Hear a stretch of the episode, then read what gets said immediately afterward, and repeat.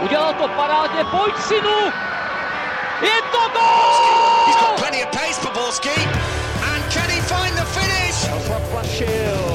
Ale Benevenero, neuvěřitelná záležitost! Teď to chtělo přijedat Karlovi do. Teď to chtělo o chviličku dřív. Heinz.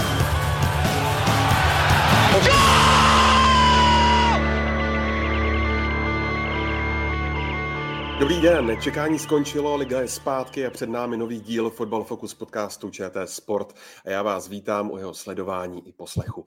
Tentokrát se zaměříme na klopítnutí favoritů specifika prvního jarního kola, Nicův nečekaný odchod do Pardubic, milionovou posilu Slávě či obchody Slovácka. A na to všechno a mnohé další je tu s námi Jonáš Bartoš z deníku Sport. Ahoj Jony. Ahoj, dobrý den.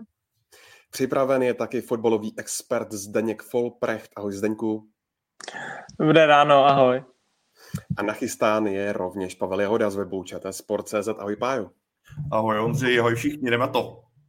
Jdeme na to, od mikrofonu zdraví Ondřej Nováček a vzhůru k prvnímu tématu, kterým je možná nečekané, možná čekané klopítnutí favoritu, protože obhájce titulu z Plzně prohrál doma s Radcem Králové a Sparta remizovala v Olomouci, ale ještě předtím si dáme jednu vykopávací otázku kluci na start, když vidíte v jakých teplotách často mínusových teď se hraje, tak co se vám vybaví, když se řekne hrát v mrazu?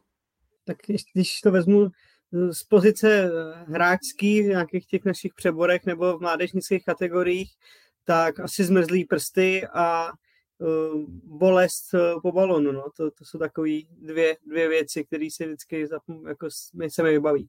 Já jsem na tom stejně jako Jonáš. Já jsem měl vždycky hrozně zmrzlý palce u nohou. Prostě a dneska i ty kopačky, v kterých se hraje, tak jsou takový tenký, že my fotbalisti máme rádi aby byly úplně co nejlehčí, takže každý jako šlápnutí v té zimě bolí mnohonásobně víc než, než v tom létě.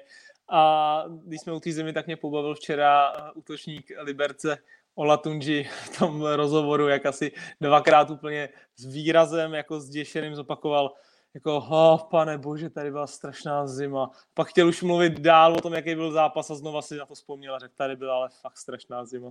Takže tak uh, asi tak a vlastně mi přijde trošku zvláštní to, jak, jak ty týmy, nebo ne zvláštně, to normální jezdějí, Eh, každý na soustředění samozřejmě do, že jo, na, na Kypr a do, do teplých krajin. Tam je to sice skvělý, ty podmínky jsou tam super, ale pak se vrátíme do Česka a na pár stadionech, jako je, nevím, viděl jsem Bohemku, jako je Liberec, tak uh, ty podmínky jsou zase klasický český, takže úplně nevím, jaký smysl má připravovat se třeba 10 dní na super terénech, když pak uh, se člověk vrátí sem a má tady zase takovýhle terény. Samozřejmě byly tam i skvělé hřiště jako v Olomouc, jo, Slávě a tak dále, ale eh, je to případ od případu. Já když jsem ho zde neviděl, tak mi přišlo, že když nastupoval na ten trávník a začalo sněžit, tak trošku litoval, že možná z toho Kypru do toho Česka šel, když viděl, co se děje v Liberci, jaký tam byly podmínky. Ale dále gol dal, takže myslím, že v tomhle směru ho to trochu uklidnilo, že by to možná mohlo jít i v takovýchhle klimatických podmínkách myslím, že jsi to sám dobře zažil, když přišel z Kypru potom zpátky do Česka, místo pláží najednou ta poctivá zima, poctivých minus pět. Ale pro mě ještě, abych to jen dodal, Ondro, na tvou otázku, pro mě je to vždycky v líšní, když se šlo na škváře, potom na umělce šel z poločase, tak tam byla taková ta butela s tím čajem, taková ta ocelová nebo železná, na které měl to tlačítko, kde to ještě mačkáš, aby ti to teklo a měl z tomu takový ty umělohmotný malý hrnečky, z kterých se pilo a vždycky byl takový ten čaj přeslazený, ale já jsem ho měl rád, protože já obecně čaj nemám rád, ale ten byl fakt dobrý.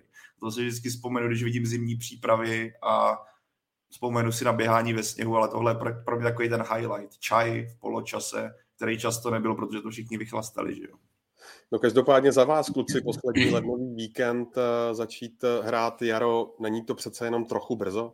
Tak ono to vychází z toho celého programu té sezóny, ať už to je mistrovství světa, uh, potom to máš euro, že jo, mládežnický. Já jsem si projížděl právě poslední výsledky, řekněme, těch top klubů v posledních čtyřech sezónách a bylo zajímavý ten rozptyl sledovat, kdy končil podzim a kdy začínalo jaro. Jak uh, někdy to bylo ještě dřív, někdy to, pak to bylo výrazně pozdě. Ale zatím, jako když jsme viděli ty trávníky, nebyla to nikdy zase taková katastrofa, protože sice je obrovská zima, nebo obrovská, výrazná zima. Myslím, že pro některý by to, když jsme viděli fanoušky z Lína, který tam pod těma petardama, nevím přesně, jak ty je definovat, lítali do půl těla nahý a myslím, že takových fanoušků v kotlích bylo vícero, tak by řekli, hele, naprosto v pohodě pro nás. Ale zatím ty trávníky vydržely i tím, díky tomu, že tolik nesněží. Jako pokud se to nezmění, tak by to mohlo být snad fajn, že nikde zatím nevidíme nějaký oraniště.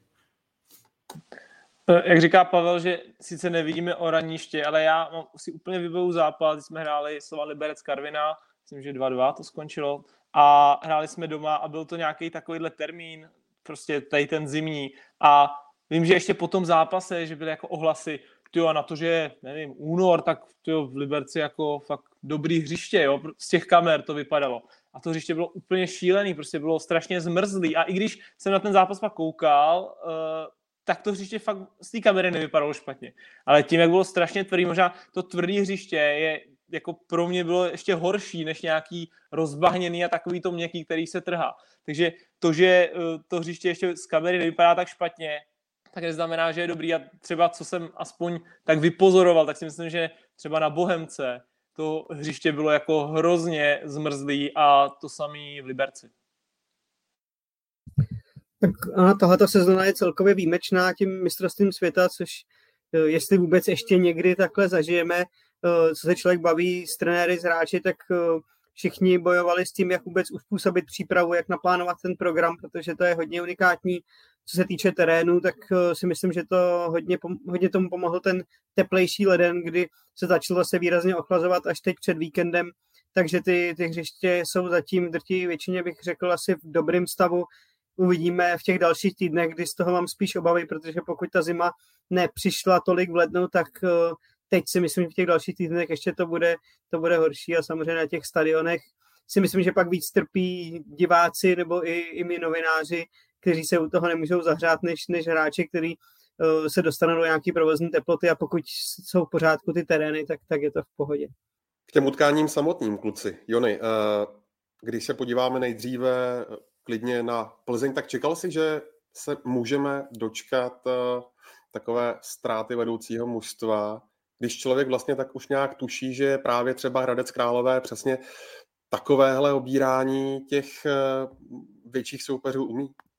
Jo, tak Hradec je nepříjemný soupeř, Plzni to zase odehráli velmi dobře, oni už v těch minulých sezonách dokázali porazit jak Plzeň nebo Slávy, snad dvakrát, jestli si vybavuji, takže uh, on, trenér Koupek je na, na takovéhle velké týmy dokáže perfektně nachystat, oni jsou na tom výborně běžecky, takticky, dokážou hrát dobře v bloku organizovaně, což jim pomohlo i proti Plzni, ale nečekal jsem, že k tomu dojde tak, že, že by odvezli z Plzně všechny tři body. Stalo se to teprve po třetí v historii, kdy se Hradeckým z Plzně podařilo ty, ty tři body odvést, takže určitě obrovský překvapení v návaznosti i na to, jak, jak Plzeň vypadala v přípravě, že tam se zdálo, že zvládli výborně generálku proti Molde a, a, ne, ne, nesvědčilo nic k tomu, že by, že by doma to měli odstartovat takhle, ale uh, starty do, do sezon nebo teď do jara tak bývají vždycky ošidné. Sparta ztratila v Olomouci, takže uh, ty, ty favority to mají složitý, ale, ale překvapilo mě to určitě. Tak ono, když se podíváš třeba, Ondro, když vezmeme tuto sezónu, nebo respektive tento víkend a přičteš tomu poslední tři starty do jara, co se týče České ligy, tak z tohohle tria, řekněme, pražských S a Plzně vždy dva ty týmy ztratí. Ať už to je prohora, stačí si vzpomenout loňská sezóna. První jarní kolo Slávě prohra s Karvinou, Sparta remíza doma s Budějovicema.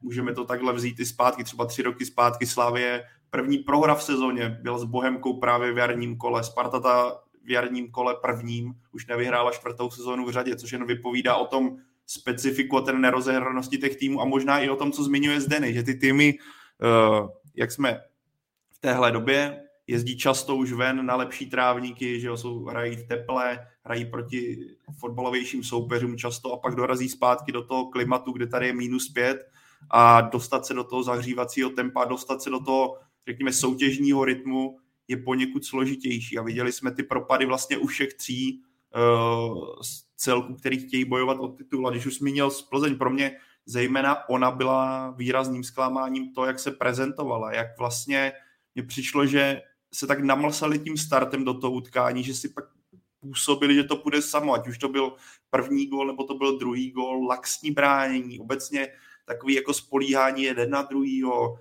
Věč, přišlo mi to, ta snaha otočit to, nebo aspoň vyrovnat, mě přišla strašně z jejich strany stereotypní a to se nepavíme o týmu, kterému by chyběla nějaká velká část základní sestavy. Naopak hráli proti týmu, kterému chyběla velká část základní sestavy a obrovský respekt k tomu, jak se prezentoval Hradec. Pro mě pan Koubek a celá jedenáctka, dvanáctka hráčů, která naskočila v dresu od roku, jak to odmakali, že byli běhavější, jak si na tom hřišti počínali, jak dobře bránili. Upřímně tohle jsem absolutně nečekal, že Plzeň by mohla zakopnout doma tím stylem, že prohraje a pro mě zdvižený prst pro Michala Bílka, ať bych z toho nedělal žádnou velkou tragédii, jak zmiňuju. Nebo jak jsem zmínil, ty první jarní kola bývají v tomhle ošidná a není to nějaká anomálie, že ty velké týmy ztratí, tak zároveň je to pro mě pro Plzeň zdvižený prst, jak si na tom hřišti počínala a jak některé, některé individuality uh, hráli, ať už co se týče týmového pojetí, tak vlastně i samotného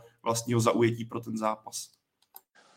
Hm, jenom teda krátce doplním uh, věc, kterou řekl Pavel, bych vypíchnul, že příprava prostě není liga a Plzeň měla v přípravě tři, dá se říct, těžký soupeře, nebo rozhodně měla soupeře, který s ní jako v té přípravě nejde nikdo do přáteláků s tím, že zaleze na svoji půlku. Jo, a ona měla druholigový Heidenheim, tuším, a pak měla Ferenc Fároš a měla Molde. Jo, Molde čerstvý norský mistr.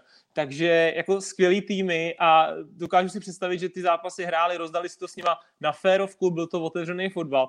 A pak přijde Hradec, který mu je úplně jedno, že nebude hrát otevřený fotbal. Hraje si pěkně zezadu. Byl tam samozřejmě faktor i jako štěstí v té první půli, kdy ta Plzeň chorý mohl ve 13. minutě mít hetrik, kdyby tam se tam dvakrát jako eh, neukopak v těch šancích. Eh, Vašek Jemelka tam měl loženou standardku na, na tu svoji nohu z toho malého vápna, krásně mu tam letěl. Takže Plzeň to klidně mohla rozhodnout v té první půli, ale tím, že to nerozhodla, tak eh, Hradci trošku narostly křídla, ona znervózněla a v té druhé půli už hrála špatně. Hradec jako využil breaky, takový zápas se vám povede jednou za čas, že se tam fakt dostanete párkrát a dáte z toho ty góly. Jo, ale chci tam jako vypíchnout to, že příprava není prostě liga, ty týmy v té lize hrajou jinak. Ten hradec si klidně zaleze. V přípravě, když budete hrát, tak proti vám v podstatě jako ne, neviděl tým, který by v přípravném zápase takhle zalez a vlastně betonoval, když jako o nic nejde, když ty přípravě si má zkoušet věci. Říkáš, Zdeňku, eh, Hradci narostly křídla. Překvapilo tě to třeba o to víc, eh, že Vašulín je vlastně zraněný, Kubala naskočil až eh, úplně ke konci toho utkání. Ještě taková podotázka. Potvrdilo se podle tebe touhletou výhrou to, že Miroslav Koubek je, mm, jak píše Martin Postupa, momentálně nejlepší ligový trenér?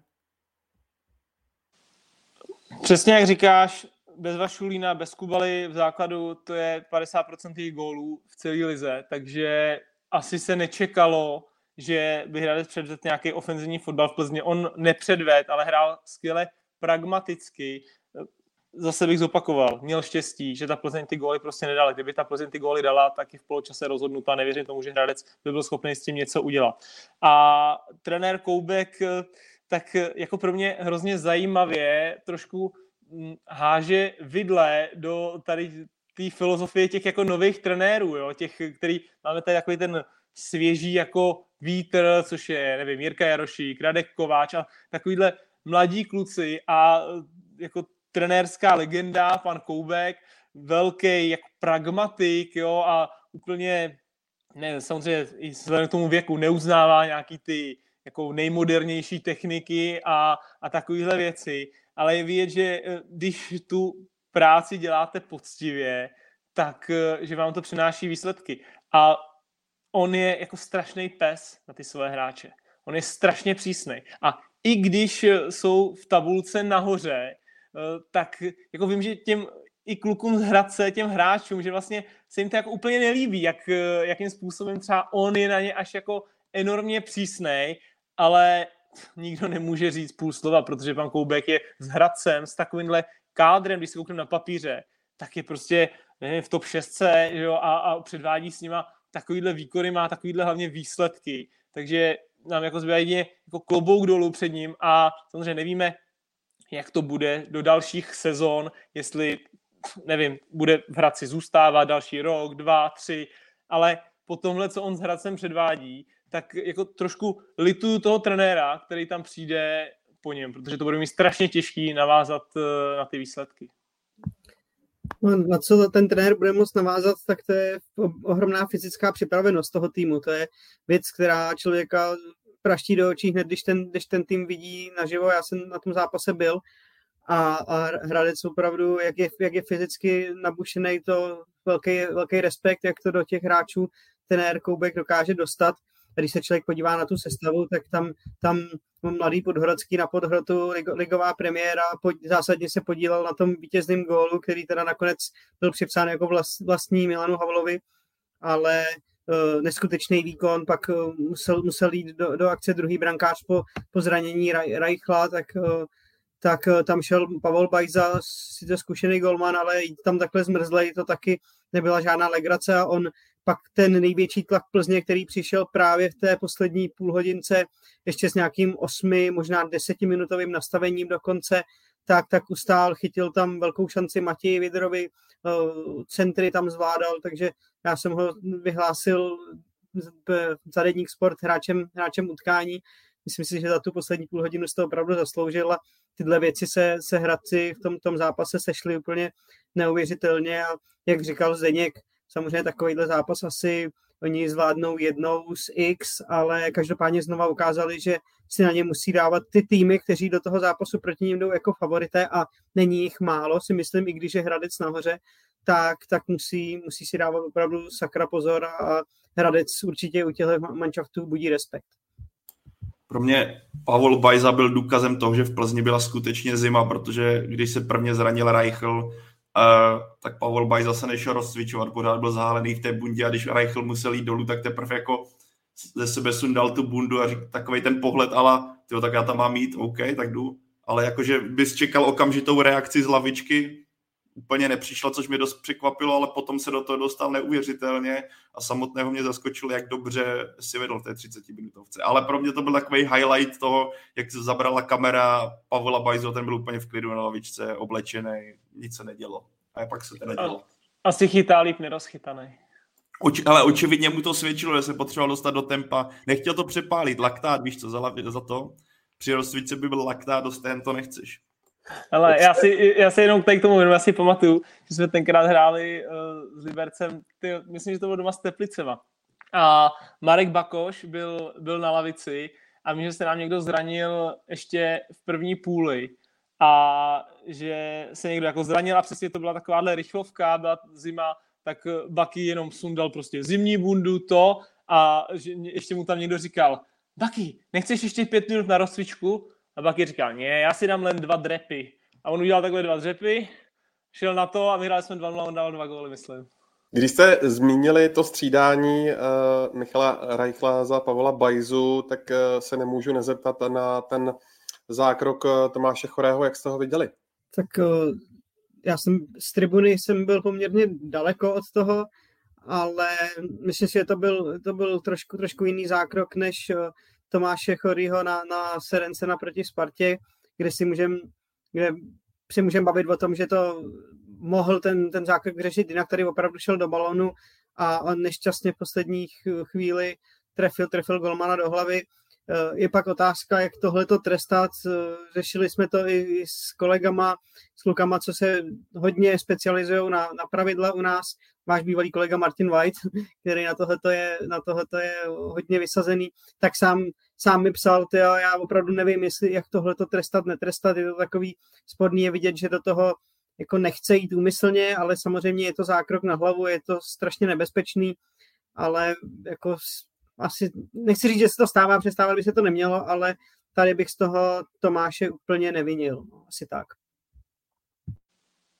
Souhlasím s Jonášem, ono je to samozřejmě třaskavý, hlavně proto, že to udělal Tomáš Chorý, že? protože máme v hlavě to, co se stalo v tom souboji se Serencenem, kde za mě to byl, nebo pro mě to byl jednoznačně úmysl, eh, to, co se stalo se Serencenem, stejně tak, jako pro mě jednoznačně nebyl úmysl to, co se stalo s Reichlem a jako já sám vím, že strážky hlavama se prostě ve fotbale stávají a ten Tomáš Chorý do tohohle balonu asi takhle si myslím, jako jít musí. Tam od něj fakt nebylo vidět nic, co by vlastně udělal špatně. Ten Reichl tam byl taky dobře. Samozřejmě musíme chránit zdraví hráčů, ale ze hřiště vím, že tohle se prostě stává a pro mě to bylo úplně fair vlastně, akorát to byla jako nešťastná náhoda. Já bych jako rád splnil přání některých, co chtějí takzvaně lynč Tomáše Chorého a oba všichni tady asi víme, že on často hraje na hraně. O Serencenovi není potřeba diskutovat, ten tehdy zákrok byla jasná prasárna úmysl, ale tohle za mě takhle tam ten útočník Hrotovej, který ještě je silný v hlavě, což Tomáš Chorý je, musí, ten balon nebyl nikterak mimo jeho dosah. Tam naopak, pokud by Reichl tam nešel, tak pro Chorého to byla tutovka.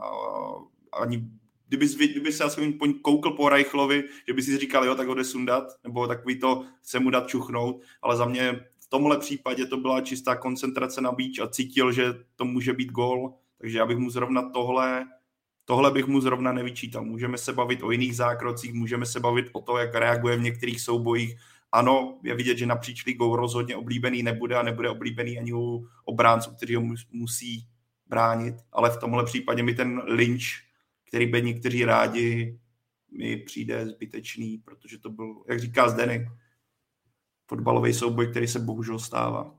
Ty si, Pájo, u Plzně říkal, že se pro ní jedná o v případě prohry zdvižený prst. Jak to vidíš v případě Sparty? Nebo Zeptám se tě ještě jinak. Pro který z těch dvou týmů je to větší zdvižený prst? Ale když se podíváme jako kontextuálně, tak eh, pro Plzeň, protože ta hrála doma, hrála proti hra, silně oslabenému Hradci, který, že vy ty jména, o kterých jsme se bavili, byla obrovský favorit a to se lá, navíc ještě bez bodu. Ten, a ten její výkon nebyl vůbec dobrý. Ale to nemá být nějakým způsobem hájení Sparty. Pro mě Sparta opět také selhání. U obou týmů jsme viděli vlastně podobný scénář, a když ještě to srovnáš ze Sláví. Všechny ty tři týmy vedly, všechny ty tři týmy inkasovali, všechny ty tři týmy tam měli výrazný propad, ale zatímco u Sparty a Plzně jsme viděli ten, řekněme, nějakou tu výraznou změnu v druhé půlce menší, nebo řekněme možná až minimální, tak v případě Slávě ten progres, který nastal u střídajících hráčů a byla u střídajících hráčů, nebo díky střídajícím hráčům a díky formě, ať už to byl Mick van Buren, anebo Matěj Jurásek, jak ten tým dokázali obrovsky zvednout, tak tam vidím ten zásadní rozdíl. Ale zpět ke Spartě. Za mě taky zklamání. Viděl se, že tam chybilo, tam bylo tolik nepřesností. V přípravě Brian Priske mluvil o tom, jak do hráčů tlačí pressing, pressing, pressing. Viděli jsme to v přípravě v některých utkáních a zase narážíme na to. Příprava, otevřený, to, co tady zmínil Zdeny, že jo, hráli proti jo, kde, kde tam bylo těch prvků více vidět, teďka jenom pressing, skoro neviditelný od nějaké, od nějaké doby. Potom, že jo, kombinace, minimální. Často jsme viděli jenom nákupy na Jana Kuchtu. Středeřiště, o kterém jsme, o, když jsme tady zmínili, že Kairinen s Krejčím je, jsou super pomalé duo, tak teďka se vrátil Sadílek, ale obecně Sigma Spartu přehrávala v tom středu. Pro Spartu, když si Brian Priske musí ten zápas projít, tak uh, tam najde tolik negativních prvků a tolik věcí, na kterých je potřeba upozornit, že jsem sám překvapený, že to bylo až takhle nevýrazný ze strany letenských. Zároveň je potřeba zmínit B, je to první jarní kolo, ne, za mě určitě netřeba paniky ve stylu, ale všechno se tady rozsypalo. To rozhodně ne, ale Sparta má rozhodně o čem přemýšlet minimálně, co se týče sestavy, k čemu se dostaneme i díky zranění, nebo kvůli zraněním, ale rozhodně Brian Priske má o čem přemýšlet uh, právě třeba ve středu hřiště, jak to postavit, koho dát místo Tomáše Čvančary, který bohužel asi bude chybět nějaký čas a celkově ten přístup toho týmu se mi vůbec nelíbil na to, že Sparta na tom, po tom podzimu vypadala, že se relativně chytla a najednou jsme viděli neduhy, jako by se vrátila o pár týdnů zpátky v tom progresu, který udělala. Jo, jenom rychle doplním. Sparta je pro mě zklamání víc herně než výsledkově. Ten výsledek z Olomouce eh, jako před tím kolem to v podstatě byl zápas třetího ze čtvrtým, takže výsledek 1-1 je asi pro Spartu celkem v pohodě, si myslím, samozřejmě jeli vyhrát, ale to představení Sparty nebylo dobrý, v těch přípravných utkáních hrála líp a jak přiznal i Brian Priske vlastně v rozhovoru před ligou, tak já jako s ním souhlasím tady v tom a i to vyjádření si mi líbilo jeho, že on sám, a já si, jsem si to taky myslel, si myslel, že v tuhle dobu už Sparta bude herně dál. Když on v létě přicházel, tak si myslel, že teď už bude herně dál. Já jsem si to taky myslel, ale on sám to tam jako přiznává a popisuje tam nějaký ty problémy, s kterými třeba nepočítal a tak, ale hlavně hlavně ta hra prostě, ten výsledek je vlastně nakonec v pohodě, ještě mohli, ještě mohli vyhrát, že? kdyby na konci prostě Freda Panák tam trefil tu hlavu, no. ale herně to, to bylo špatný. No, ještě bych taky rychle doplnil, pro mě taky zklamání určitě víc herně než, než výsledkově, protože ten bod zvenku je pořád vzhledem k té vyrovnanosti ostatních týmů a celkové té ligy, tak je, je v pořádku a právě o tom Brian Priske v tom rozhovoru velkým pro náš eh, speciál magazínu před, před ligovým, tak právě mluvil také, také o tom, jak je ta, ta liga vyrovnaná a že, že člověk nemůže brát eh, body od, vlastně z jakéhokoliv hřiště automaticky, což ale nemůže být pro Spartu, pro Spartu žádná berlička, protože herně to musí vypadat úplně jinak a Sparta zase zabředla do toho svého venkovního tápání a trápení, kdy doma ty zápasy dlouhodobě spíš zvládá lépe a zajímavě dokáže i třeba vyhrát vyšším výsledkem a jednoznačným pěkným výkonem a pak přijede ven a zase se to, zase se to zbortí, že ten tým si pak přestane věřit a nehraje to, co třeba v přípravě fungovalo, že, že se tým snažil o vysoký pressing, hrát aktivně, dominovat. To se mi třeba v té generálce, co hrála, co hrála Sparta proti Norimberku, tak se mi líbilo, že opravdu, opravdu to bylo vidět, že, že ten tým je perfektně nachystaný. Dokonce uh, jsem i typoval, že třeba Sparta nakonec může být z těch tří top celku, když to asi rozdají o titul, že nakonec může být nejsilnější a na ten titul může zautočit, ale podle toho, co předvedla v tak bych zase trošku brzdil a naopak mě, mě ne, potěšila, ale pozitivně bych asi mluvil o, o Slávii, která sice hrála doma oproti Spartě, což je něco jiného, ale ke Slávii se dostaneme, ale tak tam, tam ten výkon vypadal úplně jinak a co se týče těch tří týmů, tak teď uh, si říká o to, že ona bude zase tím hlavním aspirantem ale potřeba vyzdvihnout zároveň, jestli tady kritizujeme Spartu, abych ještě přidal, že mě překvapila samotná netrpělivost při kolem třeba 16, kdy se to Sparta snažila strašně rvát na sílu a snaha o nějaký, řekněme, klidnější vypracování a překvapení tam byla minimální, ale vyzvihl bych Olomouc pod trenérem Jílkem, jak se v tom zápase prezentovala. Sám mluvil o tom, že Antonín Rusek pod ní měl v Signě asi nejlepší utkání zatím, což na, naprosto podepsat, v jaké on pohodě na tom hřišti působil. To byla radost koukat a myslím, že konečně ukázal ten potenciál nebo ukázal to, proč za něj Sigma dala takové peníze, protože on s chytilem defenzivě letenský dělal obrovské problémy vlastně od samého začátku a byl to jeden z klíčů, proč Sparta se nedokázala dostat do té své herní pohody. Celkově ale Sigma ukázala, jak tady někdo zmiňuje, eh, eh, Ondro v komentářích, Alan Kovač Kovačevič. Já třeba, já je nepodceňuju. Pro mě, já jsem říkal, že pokud můj mír chytil v Sigmě zůstane, což zatím vypadá, že ano, a do Edenu se odsune v létě, tak pro mě je Sigma tým, který by mohl, a já jsem ho typoval do nejlepší šestky, takže já vůbec Sigmu nepodceňuju, já si myslím, že naopak na jaře, pokud ten tým zůstane zdravý, s tím, že přibude Jan Fortelný vlastně do základu, s čímž počítám, že to bude na základ, tak si myslím, že Sigma může předvádět velice kvalitní výkony a nemusí to být jenom Sparta, kterou uh, Hanáci dokáží obrat o cené body.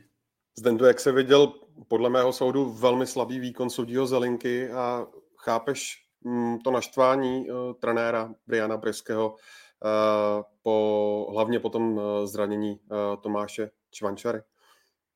Chápu to naštvání po tom zranění Čvančary, ale vlastně bych úplně z tohohle momentu nevinil hlavně Zelinku, ale toho pomezního, protože ten, ten kluk, co byl na čáře, tak to měl přímo před sebou. Tam já jsem se na to ještě koukal a fakt, jako přiznejme si, kdo z nás z toho pohledu, z té hlavní kamery viděl, že se Čvančarovi něco stalo, takhle vážného. Jo, protože to bylo tak, jako tak atypická situace, kdy Čvančara vlastně jako padal a on, on ten vraštil šel přes něj že, že myslím si, že sudí Zelinka tady to taky nemohl postřehnout, že se mu něco stalo. Balon ušel jinam, on samozřejmě musí koukat na balon, ale ten pomezní ho měl 4 metry. Takže já, že jo, člověk, když je na hřišti, tak v podstatě slyší pořád, že ten hlavní sudí s těma pomezníma furt v podstatě mluví, i když vlastně jako není moc o čem, nebo tak s nima furt mluví, jo, pořád nějak komunikujou. A tady jednoznačně ten pomezní mu měl říct, ale leží, leží ti tady, eh, je to úder do hlavy, přeruš to, protože tenhle moment si myslím, že sudí Zelinka nemohl vidět a měl to řešit pomezní. Navíc já, a když jsem viděl ten záběr několikrát, tak mně to přišlo úplně až absurdní. A teď to nemyslím nějak, že to, s tím to Tomáši Čvančarovi způsobilo takové zranění, protože tam já jsem tam úplně čistě neviděl, víš co, jaký úder kolenem a tím nehájím sudí. Já souhlasím se, se Zdenem, že když pomezní viděl, jak tam Čvančar leží, tak měl okamžitě zasáhnout, ale samotného mě překvapilo, jak takovýhle pád způsobil takhle vážné zranění útočníka Sparty, protože ať jsem to viděl fakt zpomaleně, tak mě to nic jako nenapovídalo. Přišlo mi to jako vlastně úplně nešťastná náhoda a vlastně obyčejný souboj, který v tom zápase vidíš jako X, bohužel tam asi došlo k nějakému jako střetu nechra, jako blbýho místa na hlavě s nějakým z kostí. A doufám, že Tomáš Čvančara bude brzy, brzy jako zpátky, protože pro Spartu on je moc důležitý a vidíme, v jaké formě ta střela byla krásná a hned s jeho odchodem taky přišlo, bylo hnedka znát, že on na tom hřišti chybí a řekl bych, že on byl jako jeden z mála, který si udrželi nějaký standard v té hře, co i v tu formu, co měl v přípravě. No, taky, taky by mě nenapadlo, že, že z toho bude takhle vážná věc, jako když to člověk viděl jak přenosu, tak potom v opakovačkách, tak uh, tam neznačilo nic, že by, že by tam mohl být takový problém. Uh, u sudích bych jim vyčetl hlavně to, že byla rychlejší reakce samotných hráčů, než, než jejich, jo? že tam začali uh, rychleji reagovat hráči Olomouce a, a, a od, od sudích a od, od hlavního zelinky to bylo, bylo pomalé a v takových situacích, kdy v některých případech může jít o, o vteřiny doslova, tak uh, tohle musí, musí příště vypadat úplně jinak, protože to je samozřejmě, co se týče zákrku na hlavu, tak to je strašně nebezpečná věc. Já, je to strašně nebezpečná věc. Absolutně nechci jako hájit eh, ty rozhodčí, jo. A jak jsem říkal, ten pomezní to měl vidět, ale nemyslím si, že měl vidět ten zákrok, protože ten zákrok byl strašně skrytý. To vlastně musíme si to pustit několikrát opakovaně, aby jsme vůbec viděli ten kontakt, jak to byla atypická situace. Ale to, že rychle reagovali hráči, je podle mě přirozený, protože i člověk ví z toho, že když hraje, tak i, i ten vraštil ví, že ho tím kolenem kopnul. Jo, a ty hráči, co jsou kolem, tak jsou, jsou metr a vidí nějaký zvláštní pohyb, vidí, že zvláštně upad, že to není úplně normální. A ten pomezní si myslím, nebo doufám v to, že on vlastně celou dobu nevěděl, že to je zranění hlavy. Jo, to je pro mě jediný takový jako přijatelný alibi, proč vlastně on okamžitě nereagoval, ať se přeruší hra. Že on si pravděpodobně mohl myslet, že leží, protože vlastně cokoliv jiného, protože noha něco, ale hm, samozřejmě ten pomezník, kdyby viděl nebo věděl, že to je zranění hlavy, tak okamžitě prostě musí uh, to dát pokyn hlavnímu, nebo i on by mohl dát pokyn hlavnímu hned tam běžet, jo ale jako jediný, co tak si myslím a doufám, že to tak bylo, že vlastně nikdo nevěděl, že se jedná o zranění hlavy v tu chvíli. Ale ty hráči to mohli tušit, protože ty hráči to mají blíž a tak nějak to jako líp z toho hřiště člověk cítí. Týmový lékař z party, pan Šendelář, po tom utkání pochválil místní organizaci, jak to všechno proběhlo, i ten převoz do nemocnice kdo by si to chtěl přečíst, tak eh, to sdílel i mluvčí Sparty Ondřej Kasík na svém Twitteru. Eh, nebylo to bohužel jediné zranění v řadách eh, Sparty, protože už ve 13. minutě toho utkání v Olomouci se zranil taky Asger Serencen. Podle Briana Priského, podle jeho vyjádření po utkání, by to snad mělo ale být pozitivní, nebyla tam nějaká ruptura svalu. Každopádně pro Spartu to pozitivní úplně není co se složení její jedenáctky týče, tak kluci, jak velký to je problém před tím nedělním utkáním doma uh, proti Mladé Boleslavi. Za mě ohromná ztráta pro Spartu. Mě Serencen už na, na podzim ohromně překvapil, jak rychle zapadl do té spartianské sestavy. Je vidět, že trenér Priske ví, jak s ním pracovat, eh, vysvětlil mu, co po něm chce a pro mě to byl možná jeden z nejlepších stoperů ligy vůbec na podzim a pro Spartu je to naprosto klíčový hráč tím svým klidem, jistotou, spolehlivostí plus eh, věci, co se týče nějakých standardních situací, takže tohleto, tohleto jsou obrovské plusy, i ta, i ta zkušenost a eh, jak jsem říkal, ten klid, který vnáší pak do celé té hry Sparty, je ohromně důležitý, takže jeho ztráta bude složité. Uvidí se, na, na jak dlouho to bude. Pokud by to mělo být něco delšího rázu, tak Sparta třeba muset, bude muset zareagovat zase trošku změnou systému, že už nebude hrát na tři stopery, ale trošku to tam proháže, případně jestli třeba mladý, Krejčí se zase zatáhne víc dozadu. Samozřejmě Sparta má těch hráčů a ten kádr tak široký, že, že si poradí to stoprocentně, ale uh, typ Serencena dozadu tam, tam podle mě schází. Tam musíme si říct, že je to určitě uh, to pro ně nejpříjemný, protože uh, zranil se jim nejlepší střelec a zranil se jim nejvytíženější hráč tady toho ligového ročníku, takže uh, bude to pro ně nepříjemný, ale je to Sparta, je to jako obří tým, který by měl nahradit a jsem jako rád, že Jony řekl tu myšlenku s Láďou Krejčím na, na stopera, protože já si vybavuju mistrovství Evropy do 21 let a tam hrál Láďa Krejčí stopera a pro mě to byl nejlepší hráč našeho týmu na tom mistrovství, který se jakoby nepovedlo. A nemůžu se zbavit dojmu, že Láďa Krejčí eh, by jako v budoucnu si myslím, že by mohl mít lepší kariéru vzhledem úplně do toho top top fotbalu někam na západ jako levonohý stoper, než jako střední defenzivní záložník.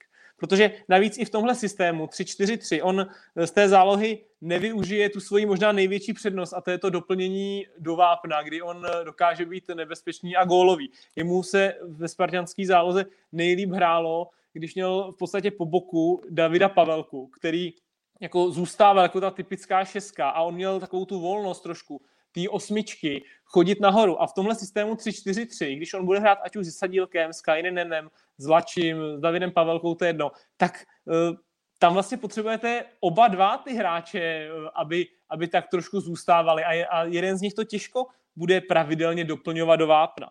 A Láďa Krejčí by jako pro mě mohl jít tou cestou, kdy vemete dobrého středního defenzivního záložníka, uděláte z něj stopera, takže mu zůstane ta fotbalovost, eh, má výšku a má obrovskou výhodu v tom, že je to levák. A viděli jsme to, že takhle šli Radek Kováč, Tomáš Sivok, třeba jenom když si vemu ze Sparty, jo, který, kteří pak udělali skvělou kariéru v zahraničí a těch takovýchhle levonohých stoperů, kteří takhle umějí hrát ještě fotbal a mohl by rozjíždět akce, tak po něm by byla strašná poptávka opravdu na západě v těch top klubech určitě větší než po něm jako po defenzivním záložníkovi.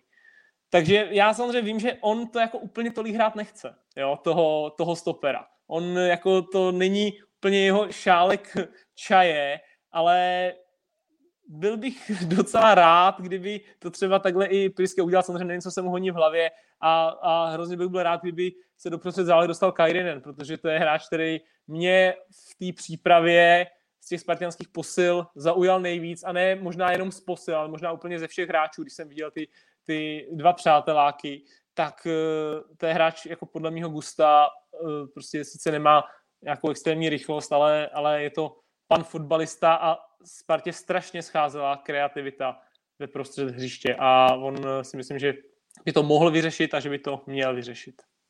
Jenom, jenom krátce ke, ke Krejčímu mi přesně to, tohle to říkal tr, bývalý trenér České 21 Karel Krejčí, který právě pak stavěl mladé, mladého Krejdu do, na stopera, že říkal, že jemu pro ten úplně top evropský fotbal, co se týče hry ve středu zálohy, chybí trošku víc dynamiky a obratnosti a že ve chvíli, kdy on se právě zatáhne víc dozadu, tak eh, tam může prodat ty své schopnosti, o kterých mluvil Zdeněk, takže Zdeněk to trefil naprosto přesně v tom smyslu, co mi říkal trenér Karel Krejčí, že ho přesně takhle vidí, že pokud velký evropský fotbal, tak, tak na pozici stopera. Ještě to jenom zjednoduším, poslední věc. Eh, nedovedu si představit, že by Láďa Krejčí hrál defenzivního záložníka v Dortmund, ale dovedu si představit, že by tam hrál stopera. Třeba. Pájo, ještě uh, mě zajímá tvůj názor na, jelikož to tady padá často i v komentářích uh, ohledně té nepenalty Lukáše Haraslína a obecně. To jméno Lukáš Haraslín nepřijde ti, že na um, jeho výkonech, jeho službách je momentálně Sparta až moc závislá? Té penaltě za mě naprosto správně odvolaná penalta, protože to penalta nebyla. Lukáš Haraslín si do toho skočil, takže i správně udělená žlutá karta za přihrání situace a závislá. Tak je to, je to hráč, který je teďka ve formě. Viděli jsme to na něm, že si dovolil Zidanovku tam dvakrát do, u, té, u té penalty, nepenalty, taky jak si dokázal s tím balonem pracovat, jak si pohrál uh, s pokorným. Uh, a obecně to jako, ale závislá Sparta nějakým způsobem teďka fungovala s Tomášem Čvančarou na jedné straně křídla, s Lukášem Haraslínem na druhé, nebo řekněme dvěma podhroty pod Janem Kuchtou, každý je trošku jiný. A vychází to asi z toho, v jaké pohodě ti hráči jsou. Vidíme, že Lukáš Haraslín z té sestavy, jestli můžeš ukázat na někoho, kdo je v pohodě a kdo má formu, tak je to právě on. A to, když, má, když je hráč ve formě a víc na něm tím pádem, nebo víc tě táhne, ono je to pochopitelné. Když jsi v pohodě, když se cítíš skvěle, padá ti to tam, jde ti to tam, tak je v pohodě, že táhneš tým. Horší by bylo, kdyby, to, kdyby se k němu nikdo nechytl. Vidíme třeba Jan Kuchta zatím v pohodě není.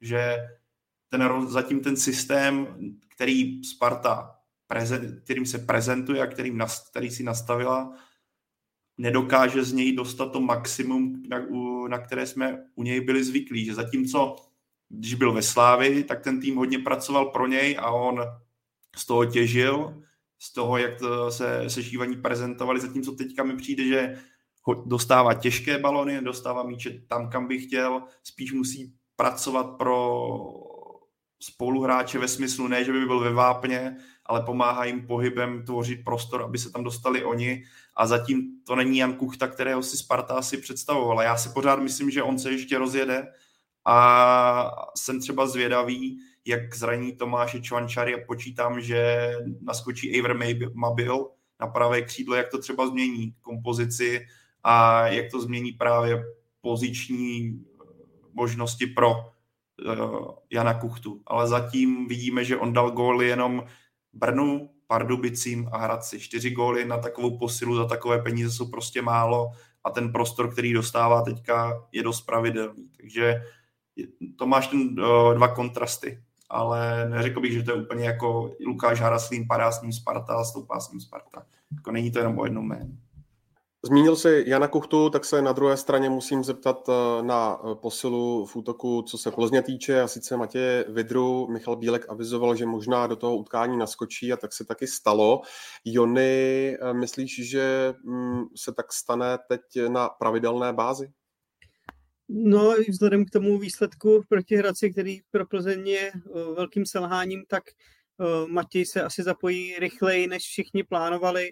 Je to v kombinaci s tím, že je, zraněn, je zraněný Honza Kliment, je zraněný Honza Sikora.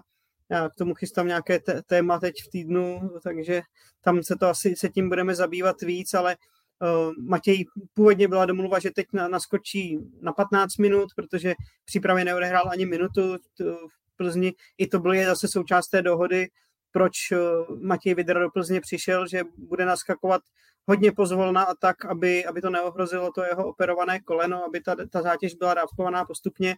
Proto nehrál vůbec v těch přípravách, i když třeba sám on tu generálku z Molde už hrát hodně chtěl, ale trenéři nakonec usoudili, že bude lepší, když půjde ještě do ostrého tréninku na v nějakých malých hrách místo, místo zápasového vytížení, aby to koleno se na to připravilo nakonec teď vzhledem k okolnostem tak šel, šel na více než půl hodiny a uh, myslím si, že bude hrát víc a víc a pokud se bude cítit a to koleno bude vypadat dobře, tak si myslím, že nepotrvá dlouho a bude v základu, protože i teď za to půl hodinu patřil prakticky k nejnebezpečnějším hráčům Plzně v tom závěru, mohl dát e, jednu velkou šanci, ještě pak jeden nějaký náznak, myslím, tam měl, takže klidně dva goly dát mohl.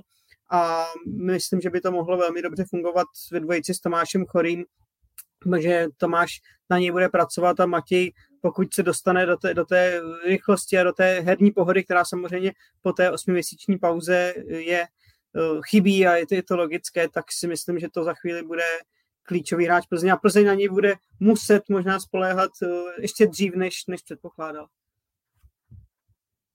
Jo, já souhlasím s Jonem a samozřejmě Matěj Vidra už je taky zkušený, prošel si toho mraky a je po těžkém zranění kolene a jestli on se bude jako cítit na to, že, že to koleno je dobrý, že to je super, že trénuje parádně, že ho to nebolí, že se cítí dobře fyzicky, tak když řekne, že už je připravený a hrát chce, tak chápu to, že mu řekli proti Molde, ale ještě to pošetříme, protože to prostě bylo proti Molde a byl to přípravný zápas. Ale jestli jsme tady prohráli, jako jestli Plzeň prohrála první kolo s Hradcem a, ne, tak a teďka se jede do Brna, a tak si nedovedu představit, že by Matěj Vidra řekl, ale je to super, cítil jsem se dobře, i těch 30 minut s Hradcem, paráda, v týdnu trénoval, jo, teďka úterý středa budou mít nějaký malý hry, těžký trénink a on se bude cítit super.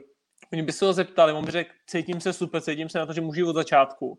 A nevěřím tomu, že by mu řekli to samé jako z Molde, ale ještě to necháme být, pojď si ještě radši pořád zatrénovat, půjdeš zase na 30 minut. Jo, protože už se prostě hraje o body, je to Plzeň tím, že klopítla, tak už si nemůže dovolit ten luxus toho, že Matěj Vidra, jestli je zdravý a cítí si dobře, tak hrát nebude.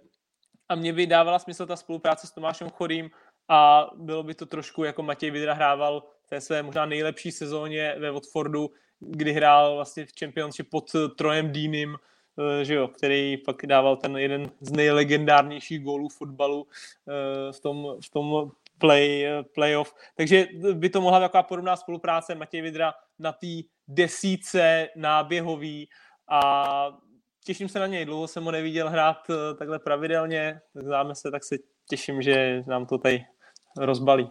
Kluci, z té vedoucí trojky nikdo nepostavil do základu žádnou ze zemních posil, možná nejvíc to asi bylo do očí v případě Sparty, protože tam se vlastně až v průběhu hry dostali do hry jenom Mabil a Kamenovič, ale Kajrinen a Lači eh, zůstali sedět, tak eh, obecně, co si o tom myslíte, svědčí to o něčem, Pájo? Svědčí to o tom, že trenéři chtěli vsadit na to, co jim fungovalo a věřili i s tím ohledem, že jde o první jarní kolo pardon, po nějaké zimní přípravě a že chtěli vy, vytěžit z toho týmu nebo z toho systému a z těch návyků, které měli z podzimu, chtěli vytěžit na maximum. Osobně si třeba myslím, že to druhé jarní kolo už nabídne trochu jiný pohled, ať už to je Sparta, kde souhlasím s klukama a vlastně by to za mě bylo ideální řešení Láďa Krejčí dolů, Kairinen do, do základu, Uvidíme podle mě Mabila určitě, že jo, při zranění Tomáše Čvančary. Vůbec by mě nepřekvapilo, kdyby Slávě místo Eduarda Santose teďka nasadilo Ogbua, protože Eduardo Santos ne, že by nějakým způsobem hořel, ale měl tam zase pár momentů, které nebyly stoprocentní a tím, jak Ogbu se prezentuje, jaké jdou zprávy právě z Edenu, tak by mě vůbec nepřekvapilo, kdyby trenér Trpišovský šel touhle cestou a o Matěji Vidrovi jsme se tady bavili. Vidím obecně, víme, že Michal Bílek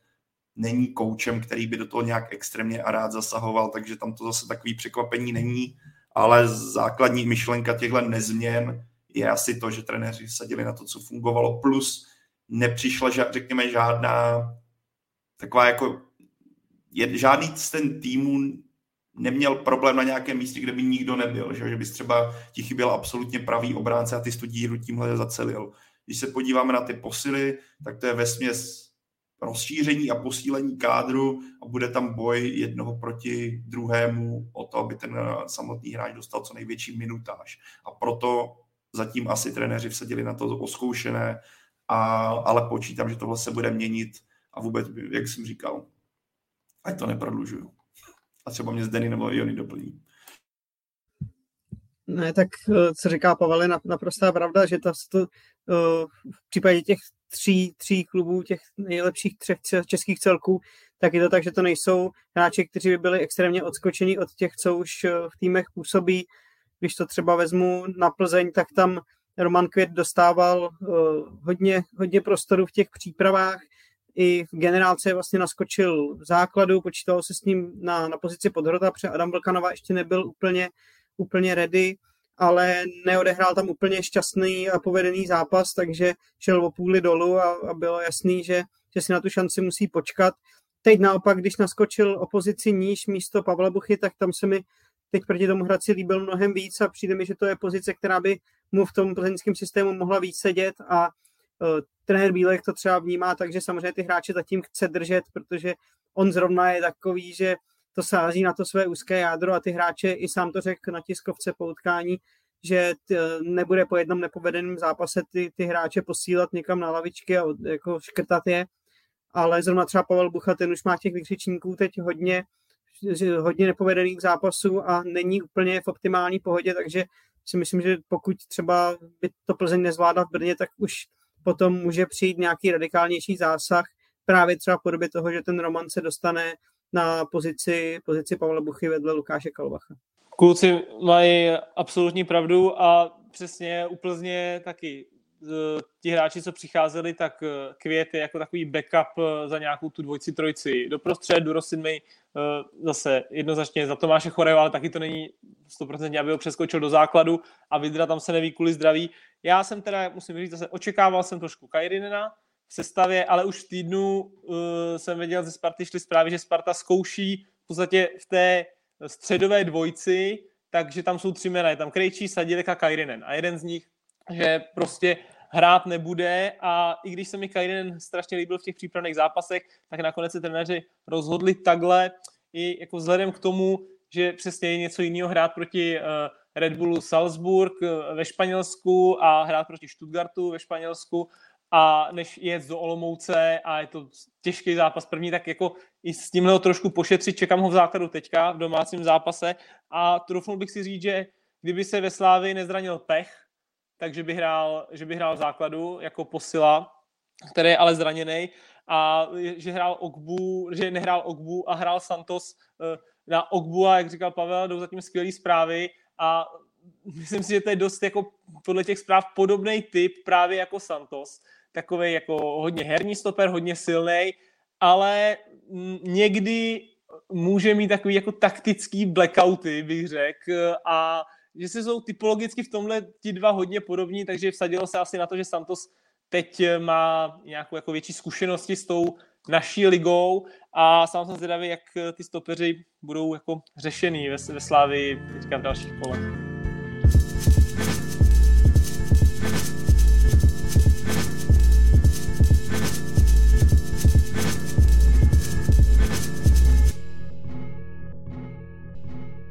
Tak jo, eh, když jsme tu právě zmínili ty posily eh, velké trojky, tak je potřeba zmínit taky dva zajímavé případy hráčů, kteří naopak už perspektivu ve svých týmech nemají. Začneme u Fortuna Basiho, který byl vyřazen z kádru plzeňského Ačka. Zajímá mě, Jony, zde ještě čistě nějaká teoretická možnost, že by přece jenom Basy do nějakého eh, zápasu Viktorky podle tebe zasáhl.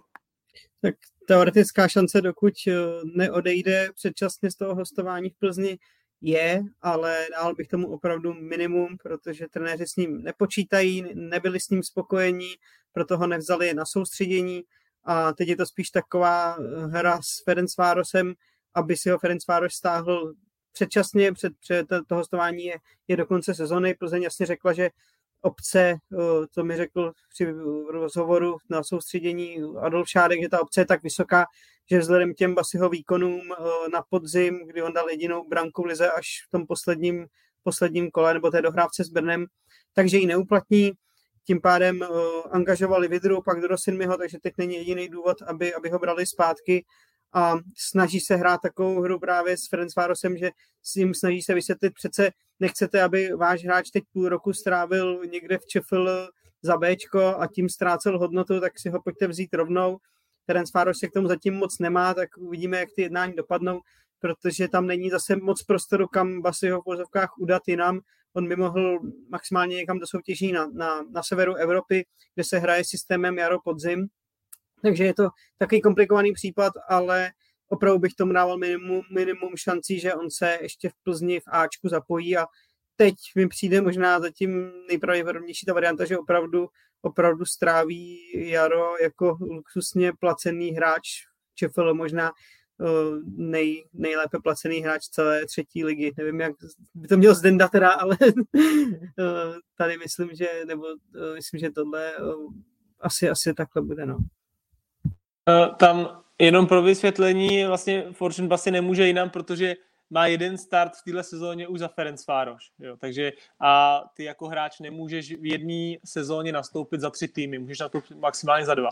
Má jeden start za Ferenc Fároš, má starty za Plzeň, takže on už může v téhle sezóně hrát buď za Plzeň nebo Ferenc Fároš, maximálně může jít na sever, protože tam teď bude začínat teoreticky nová sezóna.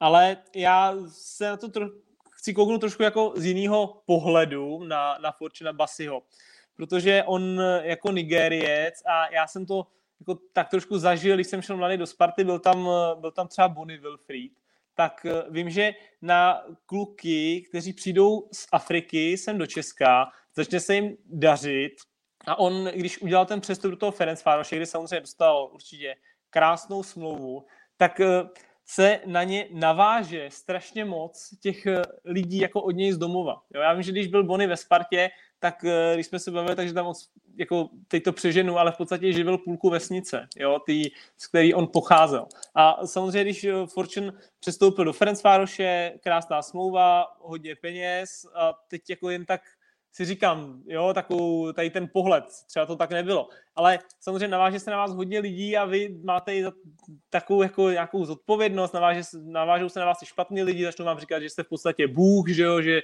jo a, a přišlo mi i z toho jeho jako chování, nebo jak jsem to já jako divák pozoroval v Plzni, tak eh, to nebyl úplně jako, nevím, nejskromnější kluk, jo, který by si řekl, já budu strašně dřít, prostě já, já to udělám, jo. Spíš mi přišel, že byl jako trošku nahoře a to, že Plzeň nebude uplatňovat obci, to je, že jo, to je naprosto logický a teď samozřejmě je takový, takový bezprizorní trošku a je to na Plzni na něm a i na Ferenc Faroši, jak to, jak to vyřeší. Je to jako nezávidní hodná situace pro něj. No ale to dost to vypovídá ten jeho současný stav o tom, proč, když se tehdy mluvilo o Fortunu Basim a jeho skvělých výkonech v Budějovicích a skloňovala se Slávě, tak zároveň tehdy šly zprávy, že sešívaní nejsou roz, rozhodně přesvědčení o něm a nešli do něj právě možná o tom z důvodu, o kterých teďka mluvil Zdeny, že tam nešlo čistě o ty výkonové, ale právě se skloňovalo, že jeden z klíčových faktorů jsou ty věci kolem a kolem, ať už je to osobnost Fortuna Basio a další prvky, proč právě sešívaní, kteří tehdy měli ten problém nebo řešila se náhrad do útoku, proč nešla za tímhle hráčem.